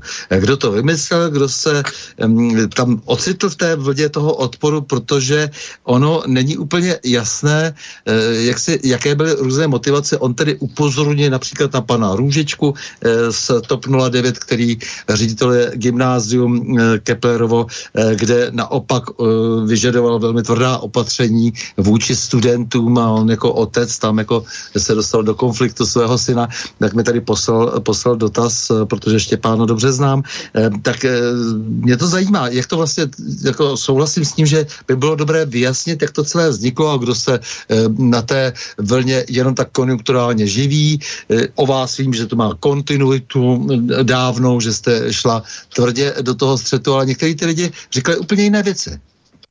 No, já jenom ještě bych chtěla na okraj toho očkování. V podstatě já jsem řekla, nejsem antivakcer, což je pravda, ale jako říkám, očkujme jako rozumně a očkujme ty, kteří prostě uh, by byli ohroženou skupinou a tak to bylo původně si myslím myšleno a pak se došlo tady tomu kobercovému teda očkování, což je úplně špatně za Takhle, jestli mohu, já si myslím, že drtivá většina lidí, a já to vidím i tady, nebo slyším to od posluchačů, protože těch pořadů už byla celá řada, eh, že nejsou žádní antivexéři, prostě nevěří tomu, eh, nevěří vlastně té motivaci, nevěří vakcínám, nevěří eh, to, systému, který to celý zavádí, protože až příliš z toho je patrné, že tady jde především o prachy. No, jako ano, je to o tom, že v podstatě je tam mnoho otazníků, mnoho neznámých a doufám, že se to brzy dozvíme, jak to všechno je. Jo. Ale teď k tomu dotazu té stížnosti, nebo respektive to byl návrh k ústavnímu soudu o zrušení té části očkovací vyhlášky, která se týká povinného očkování proti covidu u lidí 60 plus a vybraných profesních skupin. Jo, návrh, byl to návrh na té, jenom té části. No a jako ono to už se mi ptali tehdy lidi z denníku N, jako jak to vlastně bylo a jak to bylo, jak jsme to už mělo připravený. No, řeknu to tak, jak to bylo. My jsme v podstatě, eh, já velmi dobře, velmi dlouho komunikuju s Ondřejem Dostálem, my jsme víceméně kamarádi, eh, jsme tady z Klondajku, známe se x let, Jo. A Ondřej, Ondřej, který v podstatě to sleduje celou dobu, tak um, jsme se o tom bavili a říkali jsme, Ježíš Maria, jestli teda ta vláda uh, toho uh, prostě, uh, prostě s, tehdy s Adamem Vojtěchem na poslední chvíli udělá takovouhle šílenou věc, že schválí povinné očkování proti tady tomu, co tady je a už budeme očkovaný tím, co tady už není, tak to přece není možný. To je prostě absolutně demokracie pryč. No a tak jsme si říkali, že když tohle to udělá, tak budeme muset jít do ústavní stížnosti. No a teď on to udělal. Takže eh, prostě mě volal Ondřej a v podstatě potom i doktor Nielsen, eh, co s tím uděláme. Já jsem říkala, tak eh, ono to byl pátek a my jsme potom měli ve středu, tuším, jsme měli senát, tak jsem říkala, já se pokusím sehnat prostě aspoň 10 podpisů, abychom tu prostě ten návrh tomu ústavnímu soudu mohli podat. A musím říci, že jako prostě ten deník N se mi ptal, jestli teda už ta stížnost nebo respektive ten návrh byl připravený, že tam teda jenom ty podpisy měli se dodat. Tak to vůbec nebylo. Oni vlastně ti právníci eh, jako ani nevěřili, že ty podpisy se ženou v té, té Jo, tak to bylo. době, že v podstatě, že to je tak jako všechno tak zahranou ty normality, že budou lidi mít strach to podepsat. Takže já jsem začala prostě obtelefonovat některé z kolegy, kterým, který jsou rozumní, normální. Eh, někteří mi překvapili, že se potom, potom podepsali, jo, což jsem úplně jásala. Takže eh, já jsem prostě eh, tu středu, jak si vyzískala 14 podpisů a tak jsem to telefonovala on, Ondrovi Dostálově, doktoru Nilzenovi a mi říkají fakt, jo, a já říkám jo, fakt. Jak říkám, tak my do toho jdeme. Takže v tom momentě začali prostě připravovat a to byl potom tým právníků, ten návrh. Jo, to potom jelo. Prostě to bylo před Vánocema a dobrušovalo se to, jelo to prostě, takže takhle ta situace prostě vznikla. A potom vlastně jsme ještě uh, byli připravený dopisy, uh, vlastně takzvaně předžalobní, jednak na, na pana premiéra a jednak na ministra Válka, bylo to identický text, kdy jsme žádali, aby v podstatě zrušili tuhletou část té vyhlášky, protože protiústavní, proti listě lidských práv a svobod a tak dále, tam to bylo vyjmenované, ty základní problémy a že žádáme, aby to zrušili ještě dřív, než bude muset zasedat ústavní soud. A v podstatě bylo tam všech 14 podpisů těch lidí, no a vlastně ta stížnost odešla, eh, nebo ten návrh odešel 31. prosince, tady ty dopisy šly 3. ledna, my jsme měli tiskovku tuším 5. ledna, kde jsme opět vyzývali eh, v podstatě k tomu, aby konali eh, vlastně, protože původně teda, než nastoupili do těch vládních pozic, tak říkali, že to okamžitě zruší, pak se nic nedělo, že jo, pak se mlžilo, že to bude v polovině února, no nakonec teda pan premiér po, po polovině ledna řekl, že se teda to ruší, ale nutno říci, že ještě doteď to zruší zrušené není v té vyhlášce. Mm-hmm. Ta, ta pasáž je pravda, že jako to vždycky trvá, ale já si budu muset eh, vlastně přes Ondru dostala opět se dotazovat, zda už to té, eh, vlastně z té vyhlášky odstraněné je. Takže to, to byla geneze. Jirka Růžička konkrétně to podepsal hlavně proto, říkal, že prostě 60 plus, že to je strašný, že tady prostě ostrakizovat lidi 60 plus, to prostě není možný, proč si vybrat tu kategorii, když teda někteří lidé 60 plus a s tím musím mě souhlasit, třeba vypadají lépe, nebo lépe teda mají fyzickou kondici než 40 plus. Jo. Proč? A to, řada lidí mě volala 60 plus, říkala, oni si myslí, že jsme nesvéprávní, že jako, jako, a co si jako myslí? A to ještě vlastně v době, v té vyhlášce, kdy se neuznávají protilátky. Tam nebyl žádný prostě moment, kdy jste mohl říct, já to to nechci to očkování, protože Prostě... Ale svoje vlastní studenty až zase tak nehájel teda na tom Keplerově gymnáziu. To mě docela vadí taky. To, to já nevím, to já tady to mhm, nevím, jasně, jasně. To, to nevím, to, to se dovídám od vás, ale prostě já jenom říkám, že prostě za mě je to, je to šílený, prostě když tam v té očkovací vyhlášce právě proti tomu COVID, na ten covid, tak tam vám chybí to, že neuznávají protilátky. V zákoně je mhm. uznávání protilátek. To znamená, máte-li prostě být očkovaný proti spalničkám, tak se nebudou protilátky, máte-li je dostatečné, tak nebudete očkovaný. A tady máte protilátky proti covidu a ty vám jako neuznávají. To je další věc, kterou prostě mě totálně vytáčelo. Takže jsem říkala základní medicínský postuláty, ty tady platí stale, desetiletí, ale teď ne, jako, jako nefungují. Jako když máte protilátky, ježiš, byste, a, a vůbec se tu nemluví o skupině lidí, kteří prodělali covid.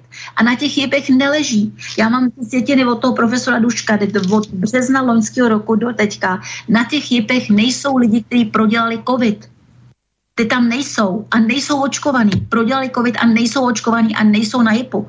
A Ale nejsou... profesor Dušek nám nechce moc ukázat ty statistiky, jako já jsem si vědom toho, že ten člověk e, něco zatajuje já nevím, ty statistiky máme, matematici říkají, že prostě jsou tam ještě jiná čísla, která by potřebovali vidět. Nejsem matematik, já vidím jenom tuhle tu jednoduchou, bych řekla, hmm. matematiku a i z ní vidím, že prostě, a to nikdo nechce slyšet, že na těch jipech nejsou prostě ti, co nejsou očkovaní nebo nemají dokončené očkování a prodělali covid. Jsou na tom stejně jako ty, kteří prodělali covid a nechali se navočkovat. Tyhle ty dvě skupiny na těch jipech nekončí. Jasně. No dobře, ale jako jak teda eh, teď chcete vlastně jako pokračovat dál, prostě doufám, že trváte teda samozřejmě na tom, že by se ta vyhláška stejně měla probrat u toho ústavního soudu, nebo už netrváte? No mm, pokud to bude vlastně vyňato a věřím, že tomu tak bude, protože myslím si, že mm-hmm. nikdo nechce, aby vypadá jako lhář, tak uh, vlastně už není co řešit u toho ústavního soudu. Dobře. Na to je tak je to, ne, Ale zatím se nestalo, dobře. Zatím se nestalo, tím pádem naše prostě stížnost nebo respektive Trvá to, jasně, správně. Eh, takže mi řekněte, jak je to tady s pandemickým zákonem, protože působí ta vláda dojmem, že eh, tady ustoupili, protože samozřejmě viděli, že teda to rozhořčení je veliká, ale dál se ukrajuje salámovou metodou eh, ta svoboda. To znamená, že pandemický zákon si připravují jako nástroj, aby mohli kdykoliv ještě více utáhnout šrouby a kdykoliv vlastně nás pod těmi všemi záminkami vymyšlenými, zcela evidentně vymyšlenými, prostě aby nás mohli zase skřípnout, to znamená imobilizovat, prostě donutit nás být, být doma, izolovat, atomizovat a tak dále. No, eh, za mě to je velký problém, jo. Prostě eh, za mě to je velký problém. Já jsem řekla, že v takovéto podobě, která nám, kdyby, náš takhle, kdyby nám to takhle předložili, tak určitě hlasovat nebudu proti tom, této zvláštce. Eh, s tím, že samozřejmě mě tam vadí mnoho věcí. Ehm, jednak to bylo ta do nekonečná možnost, ale to už tam prý nebude. Tam se chystá nějaký pozměňovací návrh, že tam bude limitace do někdy. A pak teda ale mě tam vadí další věci samozřejmě, že prostě tři ministři můžou regulovat celou, celý stát, úplně vším regulujete otevírací dobou, zavřete tohleto, tamto, venkovní sportoviště můžete zavřít, prostě zavřete školy, prostě obchody a podnikání zavřete, ale zase tam není vůbec jako nic o tom, že něco budu nahrazovat těm lidem, když jim zakážu podnikat. To tam není vůbec. Pak tam je pro mě úplně šílená věc, že dostanu SMS-kou eh, prostě zprávu, že jsem prostě, že musím do karantény, s tím, že vlastně uh, nemusíte tu sms ani dostat, ale v momentě, kdy je ta sms odeslaná, tak uh, z toho, z té hygieny, tak už jako se bere to, že jste ji dostal. A když ji prostě nebudete jako respektovat, tak můžete dostávat pokuty. Ty pokuty jsou drakonické. Pokuty jsou drakonické, milion korun, podnikatel 3 miliony korun, když něco nedodrží, prostě hrozný. A odvolání vůči prostě tomu, že třeba jste tu sms fakt nedostal, tak prostě jako můžete dát jenom písemnou formou. Víte, co to znamená také zároveň, protože to všechno se vlastně privatizuje. Je ten prostor, ve kterém se vlastně bude komunikovat. To znamená, že přes soukromé společnosti, přes nějaké operátory, jakési e, mobilní, se máte něco dozvědět. Ne, přece když stát něco řeší, tak to má řešit stát. Jako na co tady jsou do toho vkládány nějaké soukromé firmy. E, ještě navíc nadnárodní e, s jasným určením. No, já teda právě jsem z toho úplně zděšená a vůbec nechápu. Já nechápu, jako proč to dělají. Já to nechápu. Já, když jsem včera krátce poslouchala uh, vlastně uh, tu partii u paní Terezie Tománkové, tam paní Pekarová Adamová říkala vlastně, že to je už teď koncaduje SMS-kou a že prostě to bude jenom, když by byla velká epidemie, že ta, jako se toho využije, ale jenom v nejkrajnějším případě. Ale jako ta vláda to využije kdykoliv. Jako to není o tom, že to bude nejkrajnější případ. Já tomu nevěřím, že by to udělali v nejkrajnějším případě. Udělají to okamžitě a budou to takhle využívat. A to ještě někdo říká, že to může ještě být absurdnější. Nevím, jako ale možná tě člověk kouká už i za roh, že kdybyste dostal tu sms že budete v karanténě, že nebudete muset třeba být doma, že nebudete moci být doma, jo? že vás třeba umístí nějaký hotel, který bude vlastně, aby ty hotely neskrachovaly, tak prostě státy hotely zaplatí a budete tam v karanténě na tom hotelu. Jo? Tohle to říkají, jako to tam není, ale jako už jako někdo s tím přišel a já si myslím, že by to nebylo od věci, oni to snad bylo v Japonsku, nebo kde vás tam zavírali, že těch, do těch hotelů, že jste nebyli ani doma. Ale prostě jako já si říkám, že tohle to je úplně zbytečné, úplně zbytečné.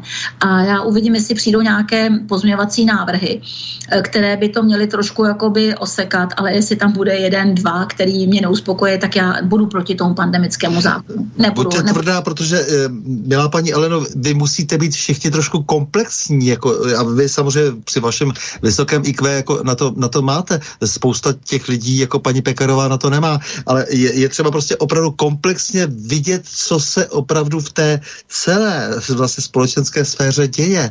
To je to důležité, eh, protože skutečně jako vedle všech těch hrozeb energetických a, a do toho války a já nevím, co všechno, se, jak, jak se tady s námi všichni pohrávají, eh, tak musíme si uvědomit, že to je ten celý problém. A v tom je nějaký koronavirus, eh, kde, kde jak se se přijme zákon, který umožňuje vyděsit ty lidi ještě víc a my tady budeme sledovat dál ty, dál ta média, která si dělají úplně co chtějí, která, kde, kde ty lidi, kde se snížila úroveň úplně naprosto té práce, prostě kde opravdu jenom budou s námi manipulovat.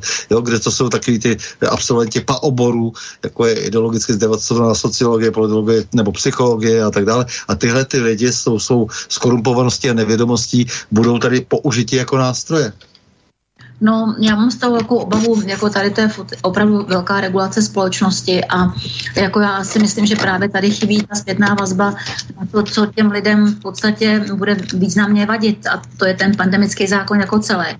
A jako já si myslím, že doteď ta společnost, obecně se o to, který se o to nezajímají, že je to prostě žijou si svým životem, teď jsou vyděšený z toho koronaviru, protože jim to neustále někdo vkládá do té hlavy, jak je to hrozný a co musí dodržovat. A Eh, prostě tak tiše se tady běží ten pandemický zákon, ale když jim to někdo vysvětlí po lopatě, co to vlastně bude obnášet a co je to může stát, tak eh, jako prostě by měli prozřít, jo, protože tohle to je opravdu eh, špatné. Já jsem jenom zvědavá, že jak to bude, jak to dopadne, jak, kolik bude pozměňovacích návrhů, jak to bude vláda zdůvodňovat, jako nějaké pozměňováky tam mají být, fakt nevím kolik, jako to, je, to se tutlá. Je to navíc teda na schůzi, která je mimořádná. Teď je otázka, jakým způsobem prý to bude projednáváno, jestli tam bude tlak na to, aby to bylo ve zkrácené formě, že bude moci být na diskuzi pět nebo deset minut, jo, prostě těž, těžko říct, a to, to slyšíte jenom takový ty, ta echa, Jo, já to nevím, já jenom prostě to se k vám donese. Takže jsem fakt zvědavá na ten zítřek.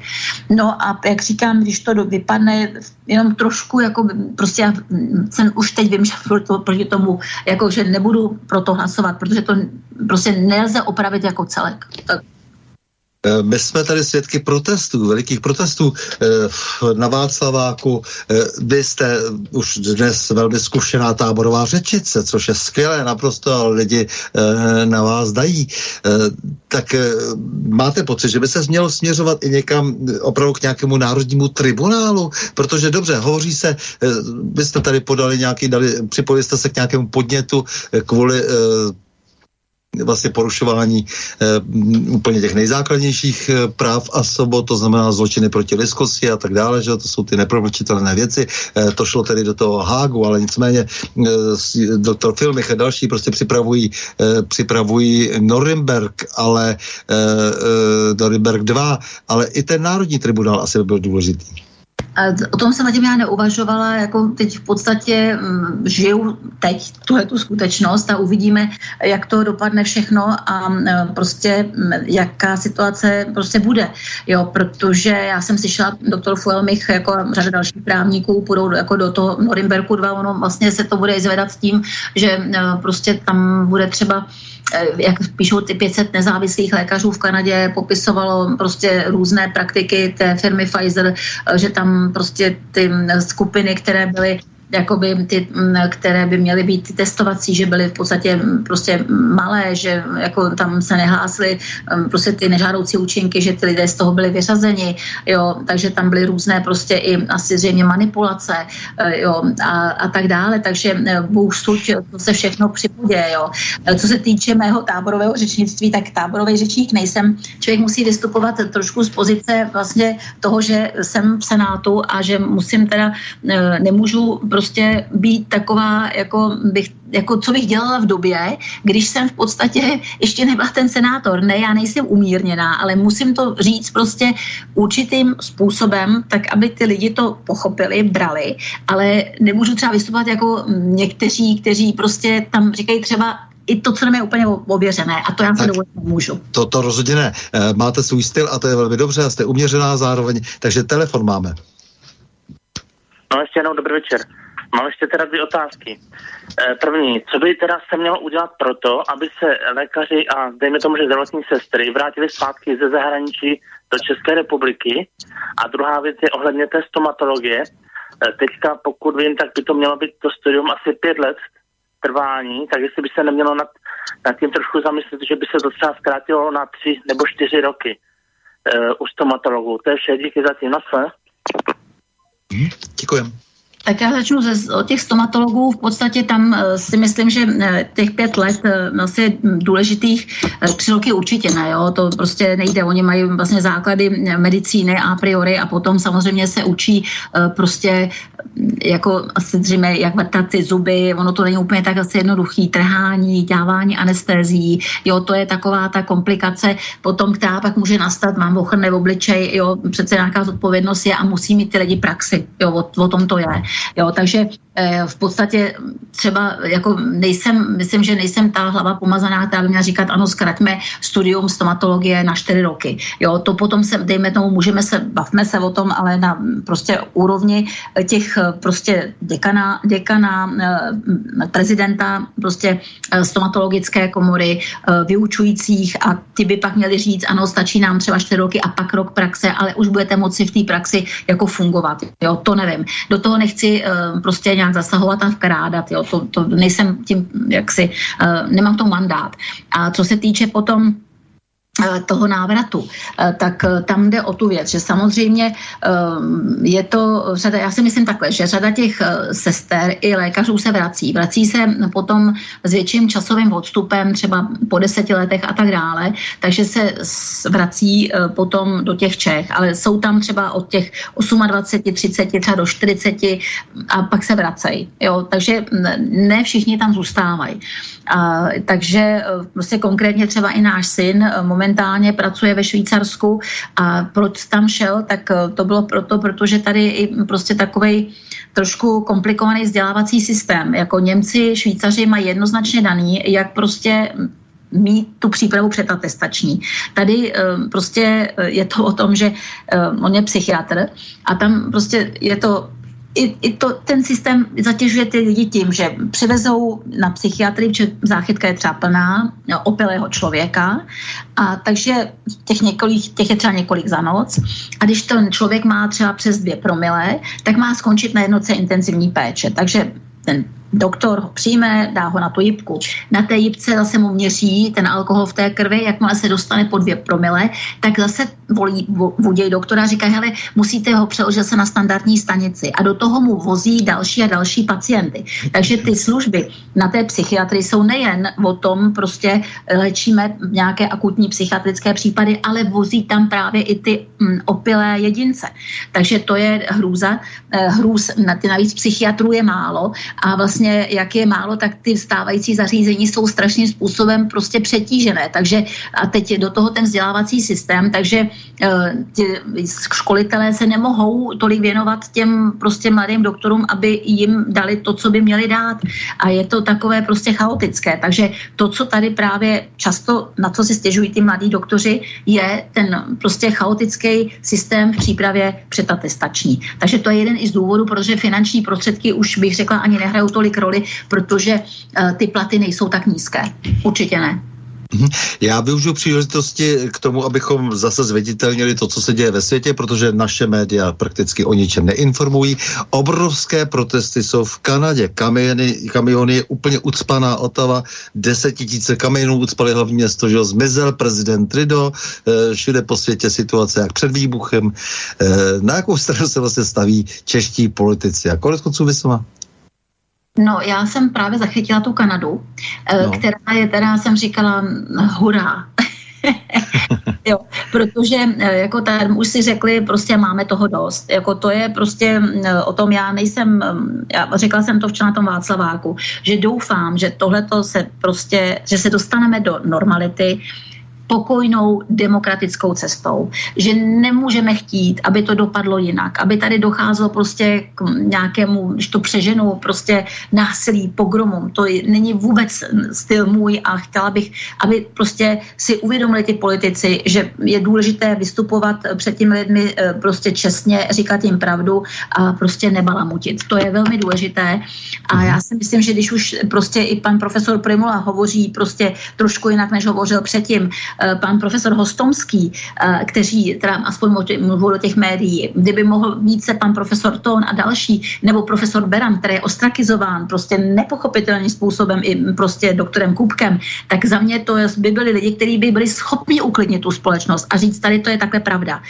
V té Kanadě, a oni se mi právě prostě třeba ptali, proč si myslím, že demokratické společnosti reagují až tak pozdě a my jsme byli trošku takový jako obezřetnější i s tím očkováním, no my jsme ty postotalitní, takže si třeba člověk už vidí, že tady může být nějaký problém, ale ty demokratické společnosti byly zvyklé na to, že věřili svým vládám. A teď ta vláda je balamutí, lže jim. A v podstatě zakazuje jim jejich biznes, jejich práci, jejich právo prostě fungovat eh, prostě tak, jak byli zvyklí.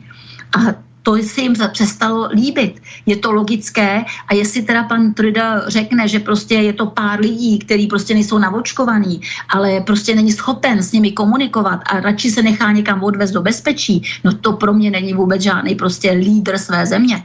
Pro mě to je úplná úplně špatně a v podstatě může to skončit i v té Kanadě nedobrým způsobem. Proto já říkám, eh, a pak to půjde takovou tou už revoluční cestou, jo, protože jako dá se, prostě ty lidi vydrží hodně, ale když už je to super hodně, tak pak už teda dojde k třesku.